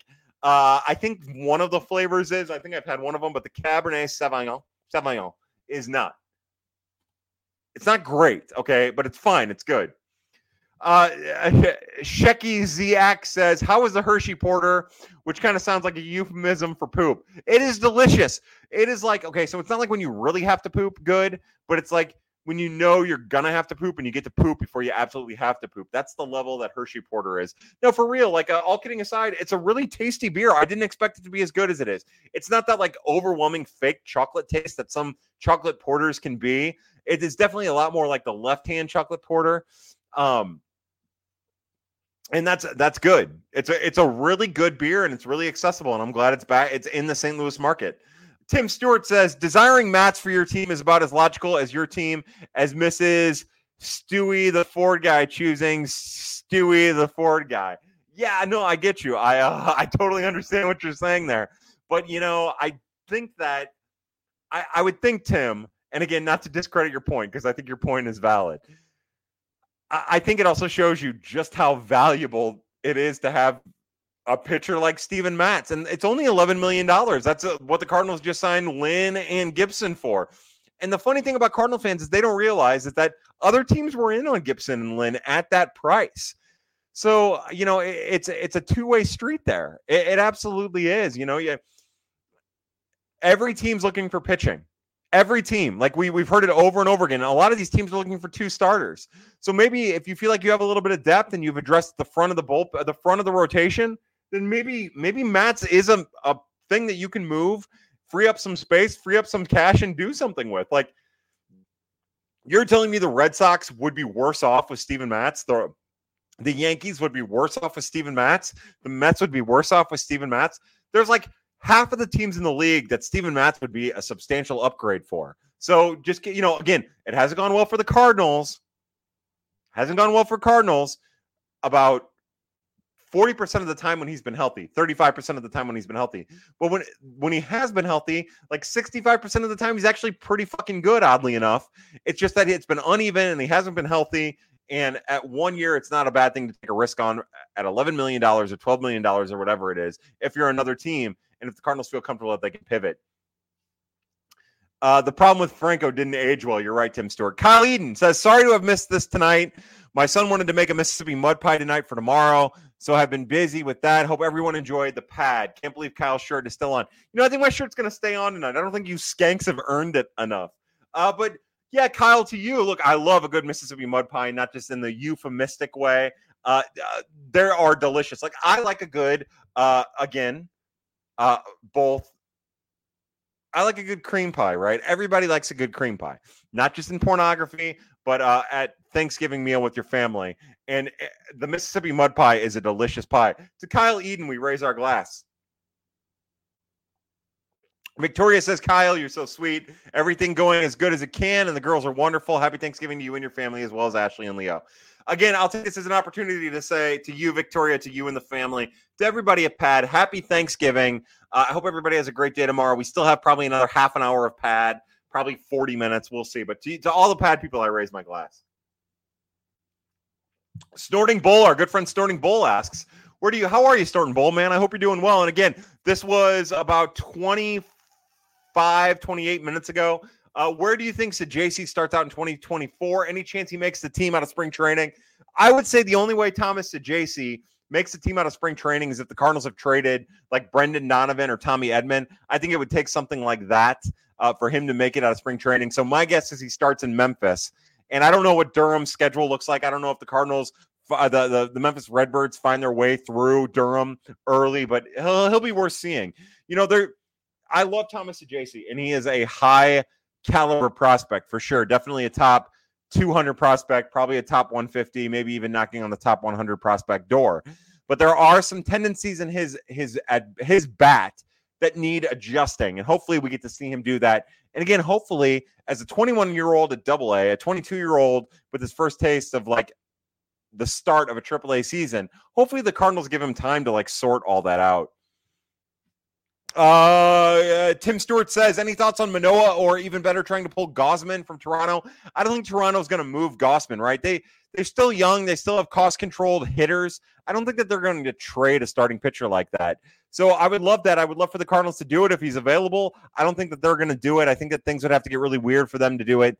Uh, and my thoughts on Manoah are again like if the Cardinals hadn't already signed Gibson and Lynn, I'd be like, yeah, sure, Manoah is fine. It's whatever. But now, like, they need something a little bit more certain, a little more sure. And I, I like Manoah. I, you know, people I trust uh, believe in Alek Manoah, but there are some issues there, and I don't know what to think about it. And you know, I, I think if you bring in another starting pitcher and you want to bring in a fourth starting pitcher, and Toronto isn't asking for a ton for him, because I'm not going to give up Gorman, I'm not going to give up Donovan, I'm not going to give up Nootbaar, I'm not going to give up Edman, honestly, uh, for Manoah. Uh, I would give up maybe Saggese for him uh, at the most, like something like that. But more than likely, this pitching market is going to demand more than that. And they can hold on to him and probably get more benefit from him if he's as dedicated getting as dedicated to getting better as he appears to be. Uh, we're just gonna have to wait and see. Oh, our good friend Matt Thompson says, "What's up, scumbag? Cheers to Yamamoto." To Matt Thompson, our friends at Prospects After Lot. Uh, oh my God, I am going too fast. I'm starting to get drunk. Hold on. Focus, shithead. Let me start over. Let me start over. Our good friend Matt Thompson, Prospects Live, says, What's up, scumbag? Cheers to Yamamoto. To Matt Thompson, to Prospects Live, subscribe to their Patreon. These guys fucking rock and they do incredible work. And if you are into fantasy at all, they're starting to incorporate some of the fantasy elements into uh, their their um, player evaluations. They do great work to all of my prospects live people, but specifically to Matt Thompson and his beautiful family. We raise our glass. Matt, you rock, as do your coworkers. Love that, Matt Thompson. Andy Yamamoto. Uh, he says, P. Fucking A. So there you go. Patreon. Go to the Patreon, subscribe to the Prospect Live Patreon, and their Cardinals top prospect list comes out on Monday. That's how you get into the new year, uh, uh, the, the the holiday year. That's how you get through uh, Thanksgiving and you get into Christmas. You go full on with the Prospects Live Cardinals top prospect list. Jordan Vass says, anything the Cardinals can realistically do the rest of the offseason to become a true contender, even with the big trade free agent SP signing, they feel so far away still, even with a couple of BP arm ads. Yeah, Jordan Vass. Now, this has been my premise all along. I personally believe that even if they had signed Yamamoto, even if they had signed Nola, even if they had signed Snell, even if they have signed all three of them, that didn't make them better. It just didn't because they also needed bullpen help and they also needed their pitching. They also needed their their defense and their base running to be as good as possible, and they needed their offense to normalize instead of being streaky. Now, that's tough. It's tough to hear, especially with the Cardinals constantly being like an 85 to 90 win team uh, over the last couple of years. So I don't know if they could have done anything aside from spending $200 million per year for the next seven years this offseason to get better and that would have only hurt their long-term ability to stay at contenders. So I think you're t- it's all comes down to like the true definition of a contender. I don't. I, I don't think they can be a true contender. I think in order to be a true contender, you build for the long season this off season, and then you adjust in season to become a contender. I, think I think we've seen over these years uh, being an off season, trying to trying to become a contender in an off season doesn't work. Even for good teams, it doesn't work. Uh, you, it's what you do in season, how you adjust in season with the depth you have, uh, whether it be trades or adding to your major league roster. That's how you become a contender if you weren't already a contender. Uh, so you can build a foundation in an off season, which is what the Cardinals are hopefully doing we'll see where it goes from there. Our good friend Shelton Mysterio. Shelton Mysterio, I raise my glass to you, says Yamamoto needs to be a Cardinals number one target. And uh, look, I agree with you. Again, I'm going to take uh, trying to be analytical or fair out of it. And what I'm going to say is, yeah, look, I completely agree that if, as a fan, uh, and honestly, if I'm running the front office and I have money to deal with, and I know what it's going to cost to get Yamamoto, and if if the ownership is willing to fork over the money, and I can't convince the ownership to give any more money, and they they've they've hit their limit, then he is my number one target. Fucking right. And again, a lot of smart people on Twitter. I've been questioning about this just to see if I could have the counter argument to my own viewpoint. By the way, for some really part smart people that listen to Pad that I I get combative with sometimes, I'm not being combative. What that is, that's my way of saying like, look, I agree with you, and I'm not just going to agree with you to agree with you. Like Ben Cerruti or Jason Hill, these are smart baseball people. These are people smarter than myself. I want to push them. I want to push them so I can push myself because I agree with you. I agree with that Yamamoto is going to be a great major league starting pitcher. I agree with it. I agree with Ben Cerruti's projections. Uh, but you know what? It doesn't do me any good. What does me good, what does us all good, is to start questioning that, to think critically about that. Like, show me how these projections work out. Promise me. Show me why it's 100% a good chance, a good reason to do what you're doing, other than you see the projections and your emotions are telling you. Let's look at it critically. But to Shelton Mysterio's point, he is 100% correct. Yamamoto needs to be the Cardinals' number one target. And again, I think Mo summed it up perfectly. And I think that this is something that I'm going to push.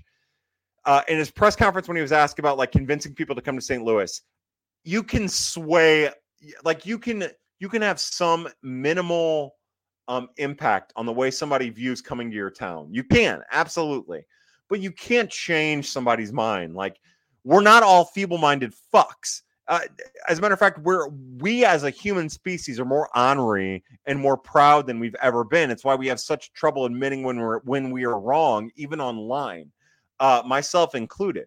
So to think that you can convince somebody, uh, even from a different land, that they need to come here and that this place is so much better than another place, sure, you might be able to to make a little bit of inroad here and there. But if a person decides it's not the spot for them, and whether it's money or the coast or beaches or the limelight, you can only do so much of that. Again, we, we know that even with money, even going X amount over, uh, we know that. Uh, so as long as the Cardinals are competitive, as long as they're willing to go to where other people are willing to go, I'll be happy with it. But I cannot wait to see what the reporting on that the Yamamoto looks like deal looks like after it's done.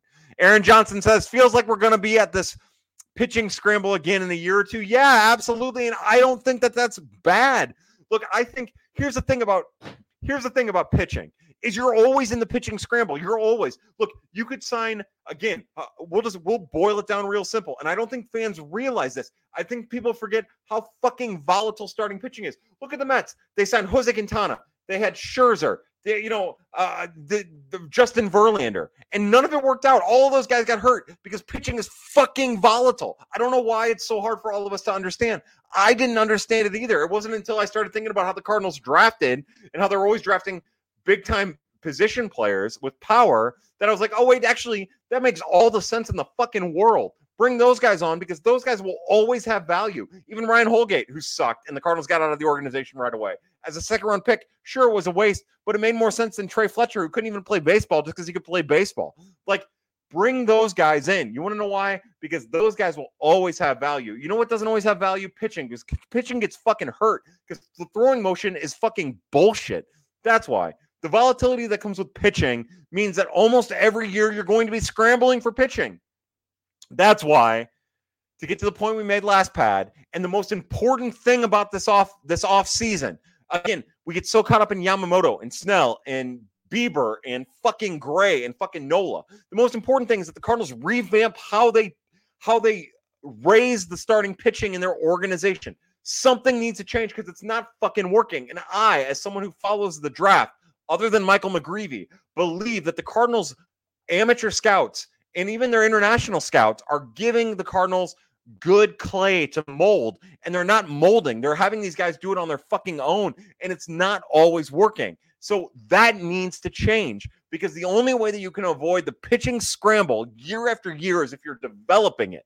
Uh, and again, Just because you you draft a first round pitcher, you're not going to have the success that you're going to have drafting a first round hitter. You're just not. Uh, you might get a little bit more lucky, but the numbers, and, and, I mean, uh, when I say not, I mean the numbers will tell you that you're better off drafting a hitter. So do that, do that. Uh, but continue to find the pitchers that work for you, develop them, but give them help. Don't have them do it on their own. You want to avoid the pitching scramble year after year develop it. That's the only fucking way to do it because pitching is so fucking volatile that it's only going to get worse year in and year out. Aaron Johnson says signing Yamamoto and Woodford uh, now would be kind of fascinating. It would be fascinating, yeah, but you know that's a shoulder injury for Wood, Woodruff, uh, Brandon Woodruff. Sorry, I said Woodford. Sorry, uh, Yamamoto and Woodruff now would be kind of fascinating. Yeah, yeah, but you know what? Some team's going to give Woodruff a lot of money for that second year, and there's no guarantee he's going to bounce back.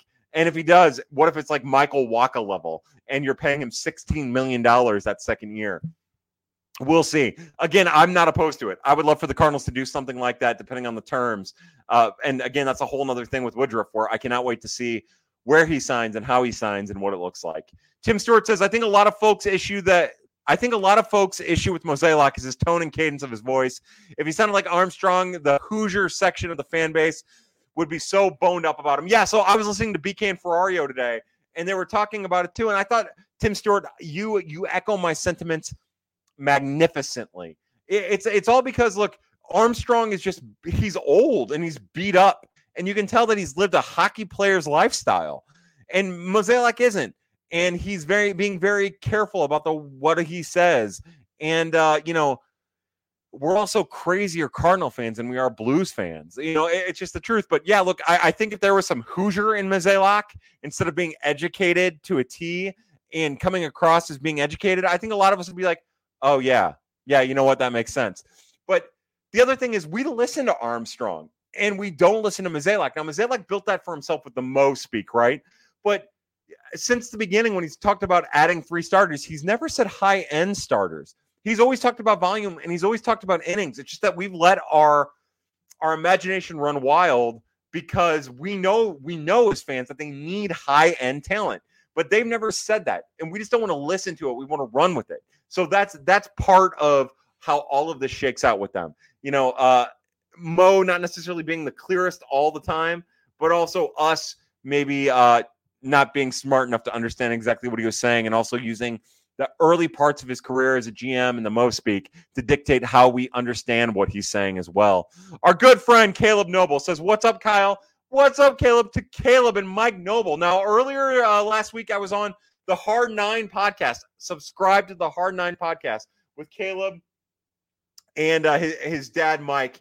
And I thought we had a really great conversation. We talked about how Yamamoto and Nola would have been like the perfect pitchers for what the Cardinals are doing, even though, even with the concerns, of course, Nola signed, which is a shame. But to Caleb and Mike, you guys rock. I love being on your podcast. I'm honored every time I get to come on. It's a great, fun podcast. Uh, I love the banter between Caleb and Mike. They're awesome people to you guys. Oh my God. second trip to training is complete. I feel like, oh, hold on. Let me, I'm doing pad. All right. Love you.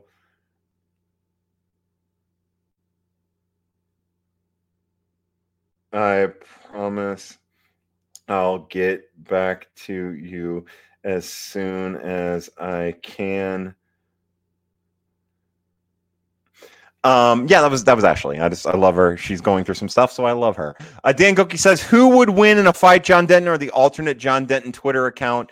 Man, this is a great question. Uh, my guess would be that the alternate John Denton Twitter account. But you know, I think that there, um, I, I, I think that there's one thing about John Denton that maybe it's undersold is he's got some height and he's got some reach. That John Denton, I think that he can, uh, he can do some like real fucking damage. Is, is what I think. I think that. uh I think he's one of those guys where he might just he's going to do like one of those long swings and hit you and without really knowing what the John fake John Denton thinks or looks like. Now, I do think I do think there's a chance that fake John Denton is just real John Denton from a different universe, a different timeline, maybe. So uh maybe he's as big. Maybe he has like a long scar running down the side of his face and he wears an eye patch. That'd be cool as fuck. And if that's the case, then real John Denton doesn't have a, a prayer against fake John Denton. Jordan Vass says, let's get real drunk and demand Lou Bob and Dylan Cease. Jordan Vass, you know where I am. Look, if I'm the Cardinals, and again, I don't know what the deal is with Chris Getz. I don't know what the deal is. And I'm glad you brought it up because I promised I would not fucking drop this. But if I'm John Mozeliak and I miss out on Yamamoto, what I'm doing is I'm going to Getz and the White Sox and I am being fucking relentless. Fucking relentless about getting Lou Bob and Dylan Cease. Bottom line, boom. That, that, I mean that. I, I'm going fucking full throttle. I don't know what that means. Again, I start with Gorman, and I I just keep talking about how good Gorman is and Gorman is and how good Gorman is and how good Gorman is, and I hope that he keeps gaining gaining momentum and value and, and gets his head and uh, that, that's what I do. I think that that's the easiest way to solve a lot of the Cardinals' problems right away. Again, that doesn't make him a, World Series contender, but I do think it makes him better. And I think that they have the spare pieces in the minor leagues to get him there, along with Gorman uh, uh, at the major league level. Jeff Neal says Thanksgiving poop is the best poop of the year. Uh, yeah. Look, it's hard to argue that, right? I, I would say between Thanksgiving poop and the day after Thanksgiving poop, because it's not just a Thanksgiving poop, right? Because at that point you've also eaten so many leftovers that it's that like next morning poop that is like the most glorious of all poops. Uh, Tyler Altrop says, first time commenter, long time lover. Oh, thanks for doing pad and for joining worst fans in baseball this week. Love you, mean it. Tyler, it is my pleasure. And again, the worst fans on baseball podcast rocks. Check those guys out. Look, uh, again, Pat is the best of all the podcasts. There's no doubt about it. What's better than one uh, middle aged um, uh, white man who thinks he's smarter than everybody else ranting at you for an hour and a half? Uh, uh, nothing, obviously. But between Meet Me at Musial and um, worst fans in baseball, hard nine, Cardinals off day, talking talking about birds. There is crying in baseball. Look, you've got nothing but great podcasts, and there's all kinds of other ones that I don't know. Those guys on Worst Fans told me about another one, something like a Newt podcast. I don't know what the fuck that is, but maybe that's good. Who knows? Uh, but there are plenty of great Cardinals podcasts out there that are just a level below prospects after dark, uh, and you should be enjoying them. Again, my favorite is Meet Me at Musial. I love Shop Taw. Uh, I love Alan Medlock.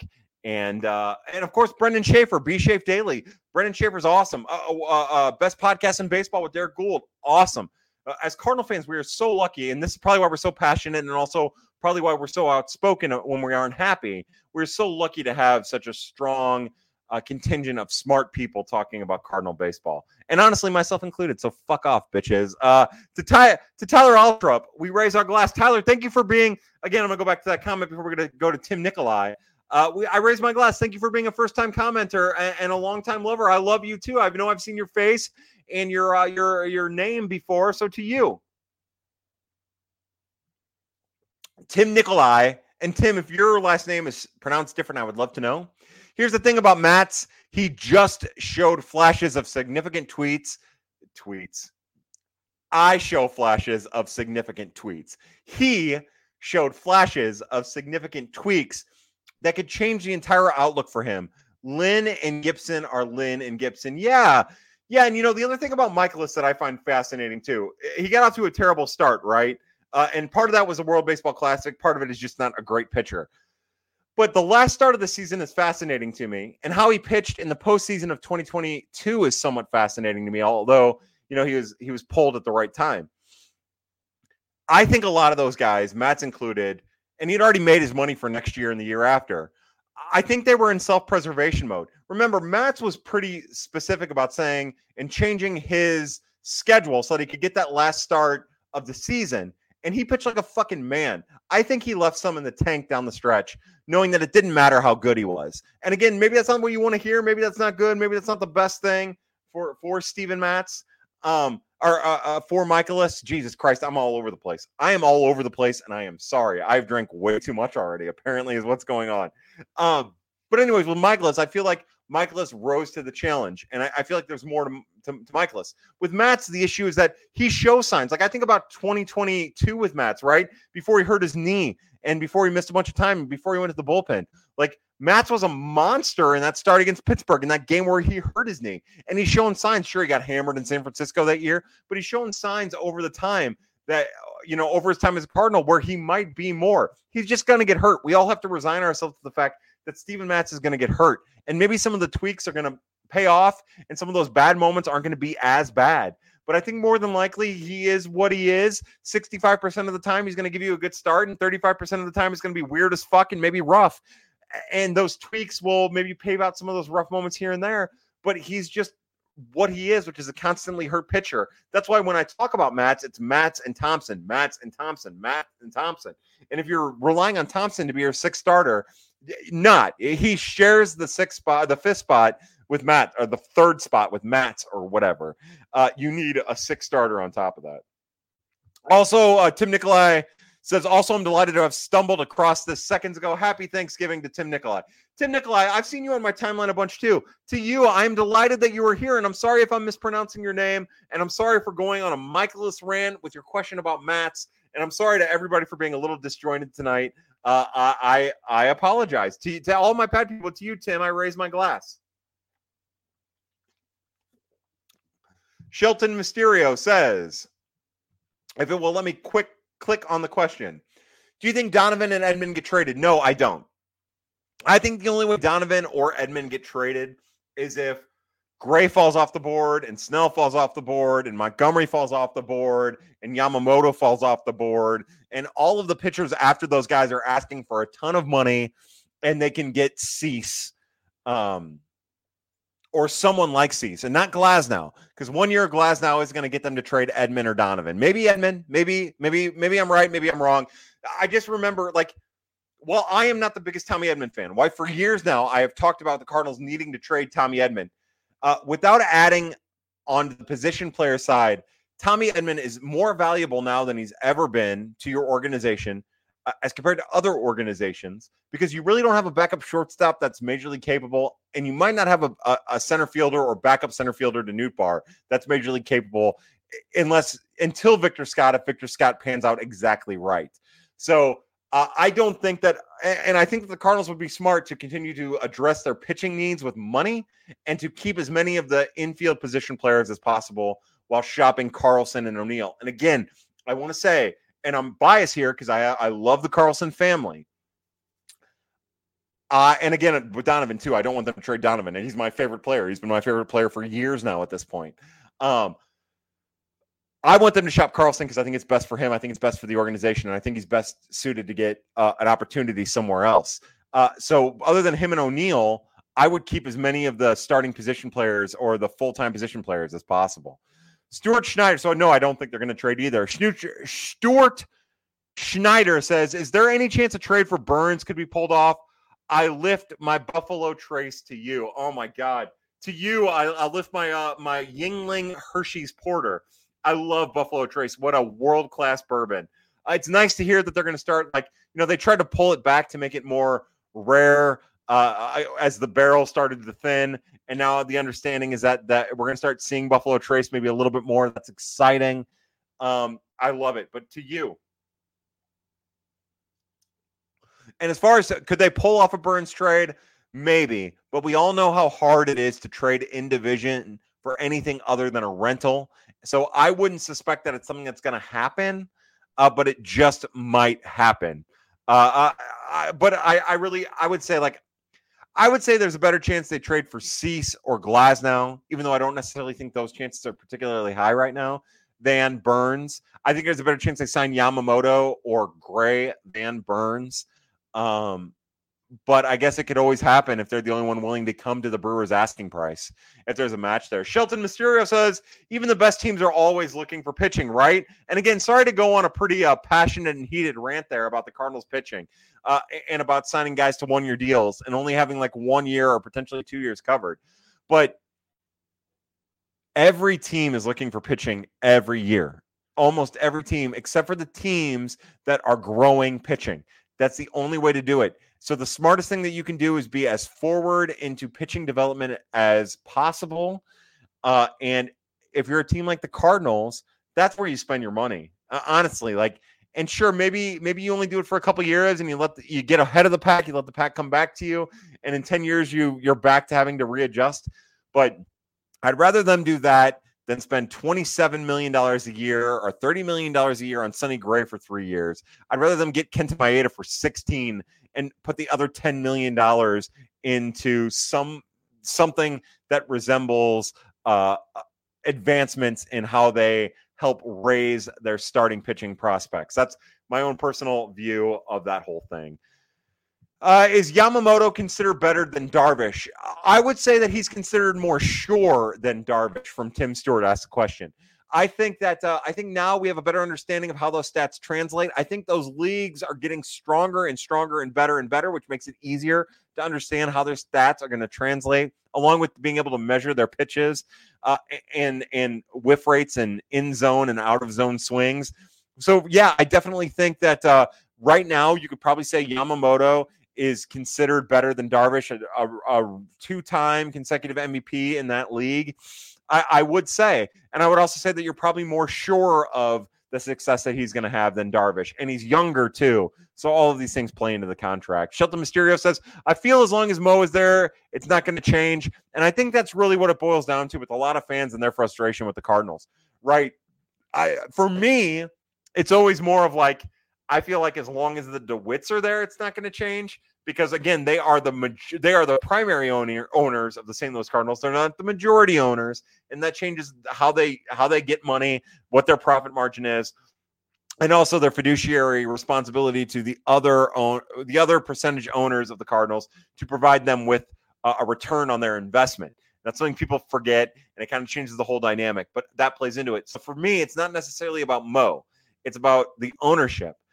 Because uh, I bet if Mo was the the president of baseball operations for the Mets and had an extra hundred million dollars to work with, I don't think he'd be stingy as fuck. I think he'd spend that money. I just think that uh, uh, what he what he's given, he has to be smart with. And I think that the DeWitts budget accordingly to get an ROI and that all of the investors get an ROI as well. That's my own personal thought. But again, when you're the figurehead of an organization, you get that criticism part of your contract is to get that criticism. And it makes sense to me why fans don't think it's going to change until Mo's gone. Thomas says Mo has said players will have to want to play for the cards. What MLB one or two, not card one or two, would want to come to a to the cards. It will take top dollars plus. Interest ended at 175 for Nola. Yeah, maybe. Again, uh, if you go by the reports, they didn't even really get into contract negotiations with Nola. So who really knows? But uh, yeah, look, I, I, think that the bottom line is the same thing. Uh, you know, maybe maybe to more succinctly say what you were saying is uh, Mo emphasized in the press conference that they want people who want to be here, and they are interested in talking to pitchers who want to pitch for the Cardinals more so than trying to convince pitchers that they want to come to the Cardinals. Well, you know, you're kind of in a shitty spot, and you're going to have to pay people in order to get them here. It's just that simple. You're going to have to outbid and you're going to have to pay people to get here. And the only way you're going to get better and the only way you're going to get more people to want to come to St. Louis is if you're better is to go outside of your comfort zone. So there has to be a give and take. Not there has to be a, a compromise with both being willing to spend outside of your comfort zone and finding the right amount of player who wants to be in St. Louis. And look, Aaron Nola is a whole different thing. Look, I'll be as critical as the Cardinals as I can be of not being involved. I think they should have been involved. I think they should have been pushing it. I think they should have pushed that conversation, the contract conversation, so far that it was beyond seven, 172 for the Phillies, almost pushed it to 200 million for the Phillies. Uh, at the very least, if you can't get him, then it fucking cripples the Phillies a little bit more. Worst case scenario, you've bought him. And maybe that wasn't the case. Maybe it was just like, maybe he was 7 172. That's enough for me in the Phillies. I'm ready to go. Uh, you know, again, you don't know what these players want. They take the reins in these kind of situations. You know, think back to Freddie Freeman a little while ago, right? He found out that the Braves offered him a different contract than what he was told. He was pissed. It was a whole thing, right? Before he went to the Dodgers. So you have to keep that in mind that uh, as long as they're given the information presented to them, they're going to make whatever decision that they think is best for them. Uh, so you know, th- that's those are my general thoughts about your comments about what MLB one or two. Look, you're going to have to throw money at the player for sure, but I, I think I think we forget that just after one bad season, one sub 500 season, along with a bunch of mediocre seasons, people love playing for the Cardinals. The Cardinal fan base drives uh, the interest from players, and as long as we are the fan base, people are going to want to come and play for the Cardinals. Uh, it's just a matter of it all working out right for them. Tim Nikolai says, screw it. I'll ask another one. Why do folks love Cease so much over Glasnow? Is it just health? StatCast has Cease leagues behind Glasnow in nearly every category. Well, okay, so there's a couple things. I think you're dead on. I think you nail the health thing, right? I also think Cease was a Cy Young Award winner. I think that plays into it too, right? I think it's it's easy to be like, oh yeah, Dylan Cease, he's won he's won the award. So I think you know I think that plays into it. Um, you know, as much as anything, or no, he was second in the Cy, second in the Cy. Not he didn't win the Cy, he was second in the Cy. So that's a whole different thing, of course. I'm sorry, my apologies. But I think that plays into it. I think I think the years of control plays into it too. Uh, but I'm with you. Look, I'll take Glasnow over Cease any day of the week. Uh, I think those are the major issues. Kyle Eden says, and honestly, myself included, so fuck off, bitches. Is that not a perfect Kyleism? I don't know what is. Uh, yeah, Kyle, not only me, but you too, hopefully. To you, to Kyleisms, we raise our glass. Graham says, do you ever get sad about Reyes, Flaherty, and Martinez? Fuck it, Jordan Swagerty too. Yeah, bud, Graham. I get sad all the time. Like even even Weaver, even Luke Weaver, Marco Gonzalez. Like I wish all of these things. Tim Cooney. I wish all of these things would have worked out for the Cardinals. I really do. You know, um, uh, we talked about uh, PJ Walters earlier. I wish that would have worked out. Just Todd. How cool would that have been? Uh, I would have loved. I would have loved all of those things. But yeah, like thinking back to Carlos Martinez, Jack Flaherty, and Alex Reyes with like Dakota Hudson as the prospect as like a back end starter. That would have been so fucking cool if it would have worked out and they would have stayed healthy and they would have stayed effective. Uh, again, I would have argued that um, Ryan Helsley as one of the starters would have been cool, but uh, I was on the outside looking in, and I still am. Tim Nikolai says also you pronounce my name perfectly. Thanks, dude. No, thank you, Tim. You're again, you're an, you're an awesome dude. Matt Parker says, any updates on Chaim Bloom joining the team? I don't have any. I haven't heard a word about it. Um, and I was kind of surprised Mo didn't talk about it. And he didn't even talk about bringing in, and it wasn't asked, of course. There was plenty of other things to get focused on. He talked about bringing in more to the, the coaching staff. Are still looking uh, to add to the coaching staff, whether it be internally or externally. But there was no talk about uh, uh bringing in an external evaluator uh, so I've got nothing for you, Matt, unfortunately. Tim Stewart says uh, 0.307 on base percentage. Don't just grow on trees. Uh, it doesn't. Uh, Mel says, opinion alert. Uh, ton lost my respect as a fan this year. I hope we trade him. Uh, opinion alert is, I think, uh, the same opinion that a lot of fans, a, a lot of fans feel. Now, I will say that when we talk about the, the beginning of the season and uh, Prince Sex, Tyler O'Neill uh, getting thrown out by Ronald Acuna at home and how that all went down. Like, I side with O'Neill there. I do. I, I think sending him was stupid in that circumstance. I he rounded the bases weird, but he was rounding third base in particular weird all year. That was uh, trying to stay healthy was a whole thing. Uh, what I want to know before I judge Tyler O'Neill is and his knee and the whole thing about being in Tampa and the turf and his staying healthy and not staying healthy and playing and not playing and deciding when he's going to play and when he's not going to play is how much of that was dictated by the Cardinals' success. I don't feel like I ever saw that reported. You know, I have no problem with Tyler O'Neill protecting his knees and staying healthy for a team that's 20 games under 500. And eh, like, I think people blew that out of proportion if that was the case. But if the case was that he didn't want to hurt his knees and the Cardinals were 10 games over 500, clawing for a playoff spot, then that is an issue. That is a huge issue. But those games didn't matter to me. It didn't matter to me as a fan. Again, I want I want them to win. I always want them to win. I will watch every one of those games. But if I'm Tyler O'Neill, I'm giving my all as much as I can for games that don't matter at all. And you could also argue that it benefits the Cardinals that none of those guys were particularly good down the stretch and hardly played. And by the way, Arenado was shit uh, too, and no one really talks about that, but because he, he, ran himself out there, even though his back was all fucked up uh, but at least he ran himself out there. So uh, look, I I understand the fans who take that perspective, but what I want to know before I really have an opinion about it is something that I don't feel like was reported is if he would have played if the Cardinals were contending because they weren't contending and they were shit. And I don't have a problem with him not playing in those circumstances and keeping himself healthy for games that matter somewhere down the line, even if it is a year later. Shelton Mysterio says, I really feel like O'Neill has to be traded, even though I am a fan. Hope he has a good career elsewhere.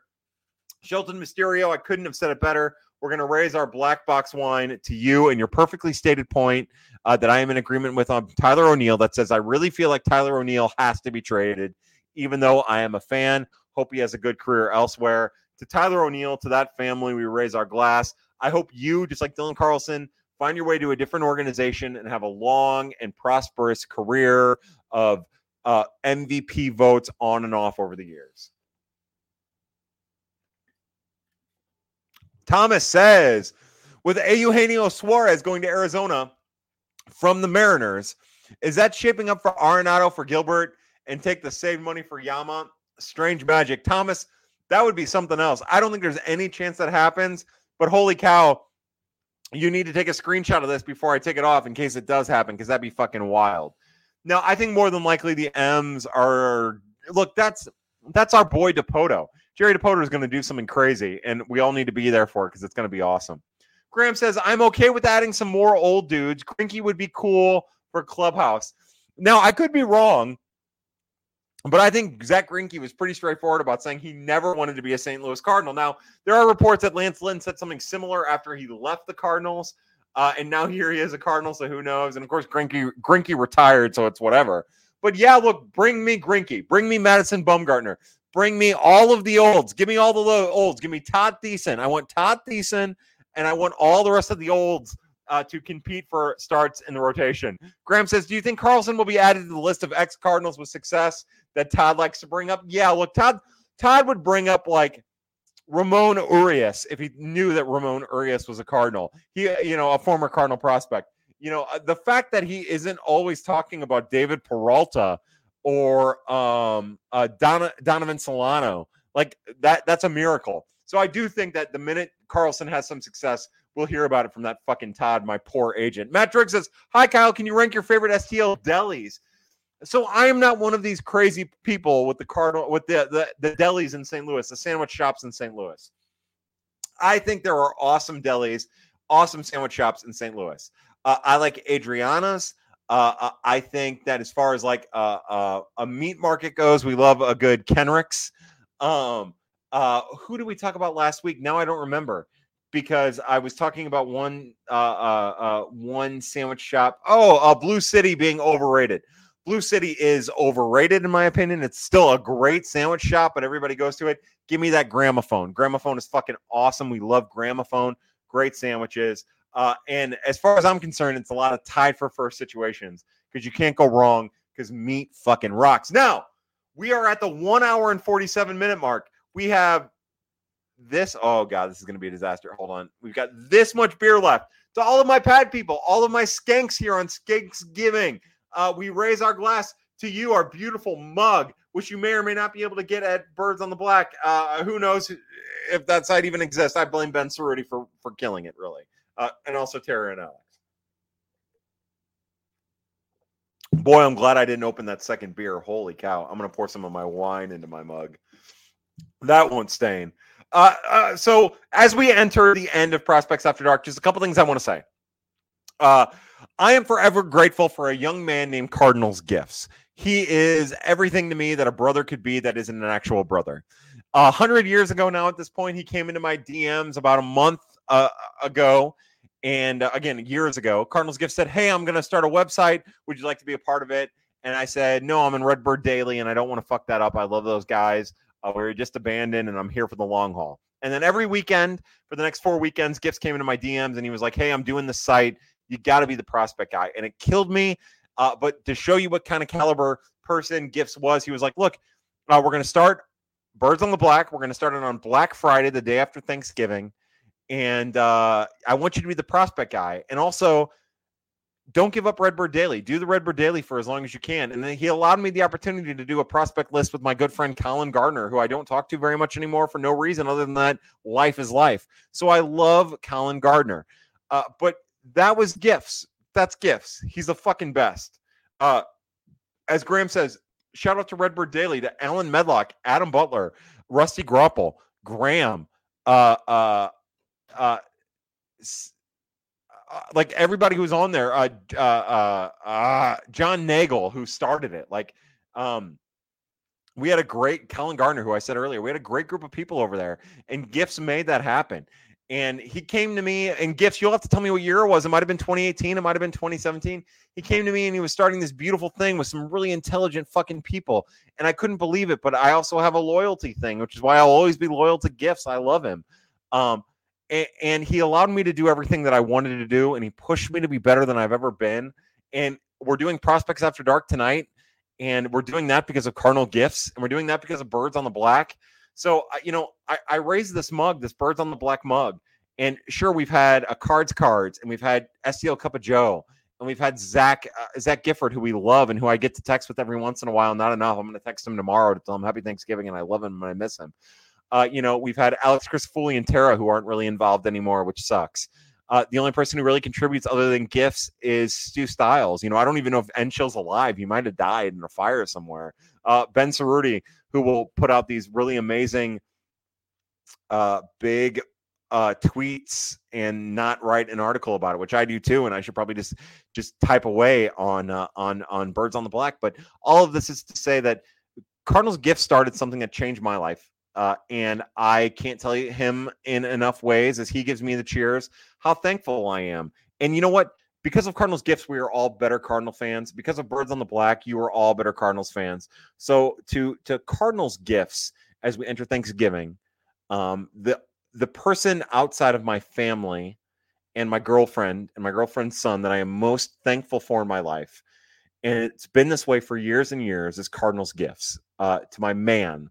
I cannot tell you how thankful I am to you, how grateful I am to you, and uh, how how fortunate I feel to be a part of your life and your family's life uh, uh over the years. To you, my friend, um, not only is Cardinals Nation better for you, but I have been made immensely better for you because of you over the years. So, so to you, I raised my cab sav and my white birds on the black mug that benefited minor leaguers that helped pay minor leaguers when they weren't getting paid anything at all. Uh, we raise our glass. I cannot begin to tell you, man, how fucking special you are. And I hope you never forget it. Uh, Graham, as we as we wrap this up, Graham says Mike Moustakas was my first article. How funny is that? Kyle Eden says cheers to gifts. Tim Nikolai says big cheers gifts. Gifts gives it right back because he's the fucking best. Thomas says, having watched Tyler O'Neill all the way back to the Jackson Generals, I would never say he was a slacker. As I recall, another player was thrown out of the plate the following night. A reoccurring theme. Yeah, but remember that guy was quote unquote hustling. Yeah, he's not a slacker. They told him that they wanted that all off season last year with Tyler O'Neill, they kept telling him the best the best ability availability. Uh, you, we're, we're, you don't have to go hardcore all the time. We need you available. We need you available. So when Ronald Acuna gets a ball that he's going to throw any runner out at home on, he kind of takes a weird turnaround third and everybody loses their fucking mind. I'm with you. Shelton Mysterio gives me the cheers. Shelton, you asked some great questions tonight. We had a gr- bunch of great questions. Cheers to Kyle's meaty nips. I'll flash those meaty nips, babe. I'll do it right. Oh, fuck, I'm gonna go on top. Right there. There's some meaty nips for you. To uh, the pad people. For everybody at Birds on the Black, everybody at Prospects After Dark. Uh, Sheik's ZX uh, Z Ed says, "Cheers to Kyle's meaty nips." I love you. Uh, I love you, Zed. I love you, Shelton Mysterio, Grammy, Giftsy. I love all you guys. I hope everybody has a great Thanksgiving, whether they're with their family or not. Uh, find something that makes you happy and spend these next couple days doing it. If it's masturbating or eating meat or being with family or playing video games, uh, do it. Have a great time. Happy Thanksgiving. For everybody at Birds on Black, everybody at Prospects After Dark, I raise my glass. And that's it for a Skanks giving episode of Prospects After Dark. Um, I again, I, I can't tell you how happy I am that we get to do this. I wish it was uh I wish it was easier to do during the season, but it's tough with all the gifting. Uh, and we'll continue to do it uh, once every week, once every 10 days. We'll try to do it whenever whenever news breaks and I have free time. But uh, one last time for everybody at Birds on the Black, everybody at Prospects After Dark, for my brother Michael, for my brother Scott, for my brother Jim, for Ashley Crow and Leo Crow, for Cardinals gifts, friggin' cards, uh, uh, and all of the cards family there. Uh, for the connections and families we made over the years, um, uh, for the Donovans, Knizners, the Yepezes, the Helsleys, the uh, I mean, just countless families uh, that that we've been able to be a part of. For the Richardson Hudson family, for the Redmond family, for oh my God, uh, Scott family, for uh, for uh, the Winn family, uh, Walker family, for for eh, everybody that's been able to, for the Cardinals front office that has watched this and talked about this over the years. Uh, we we raise our glass. We say Happy Thanksgiving. We say thank you for watching this to the Resistance. And as always, family, as Gift says to another beautiful pad, which I do not have a name for gifts, uh, maybe the 2023 Skanks Giving episode, just to keep it easy, we say good night, happy hunting, and be happy, sluts.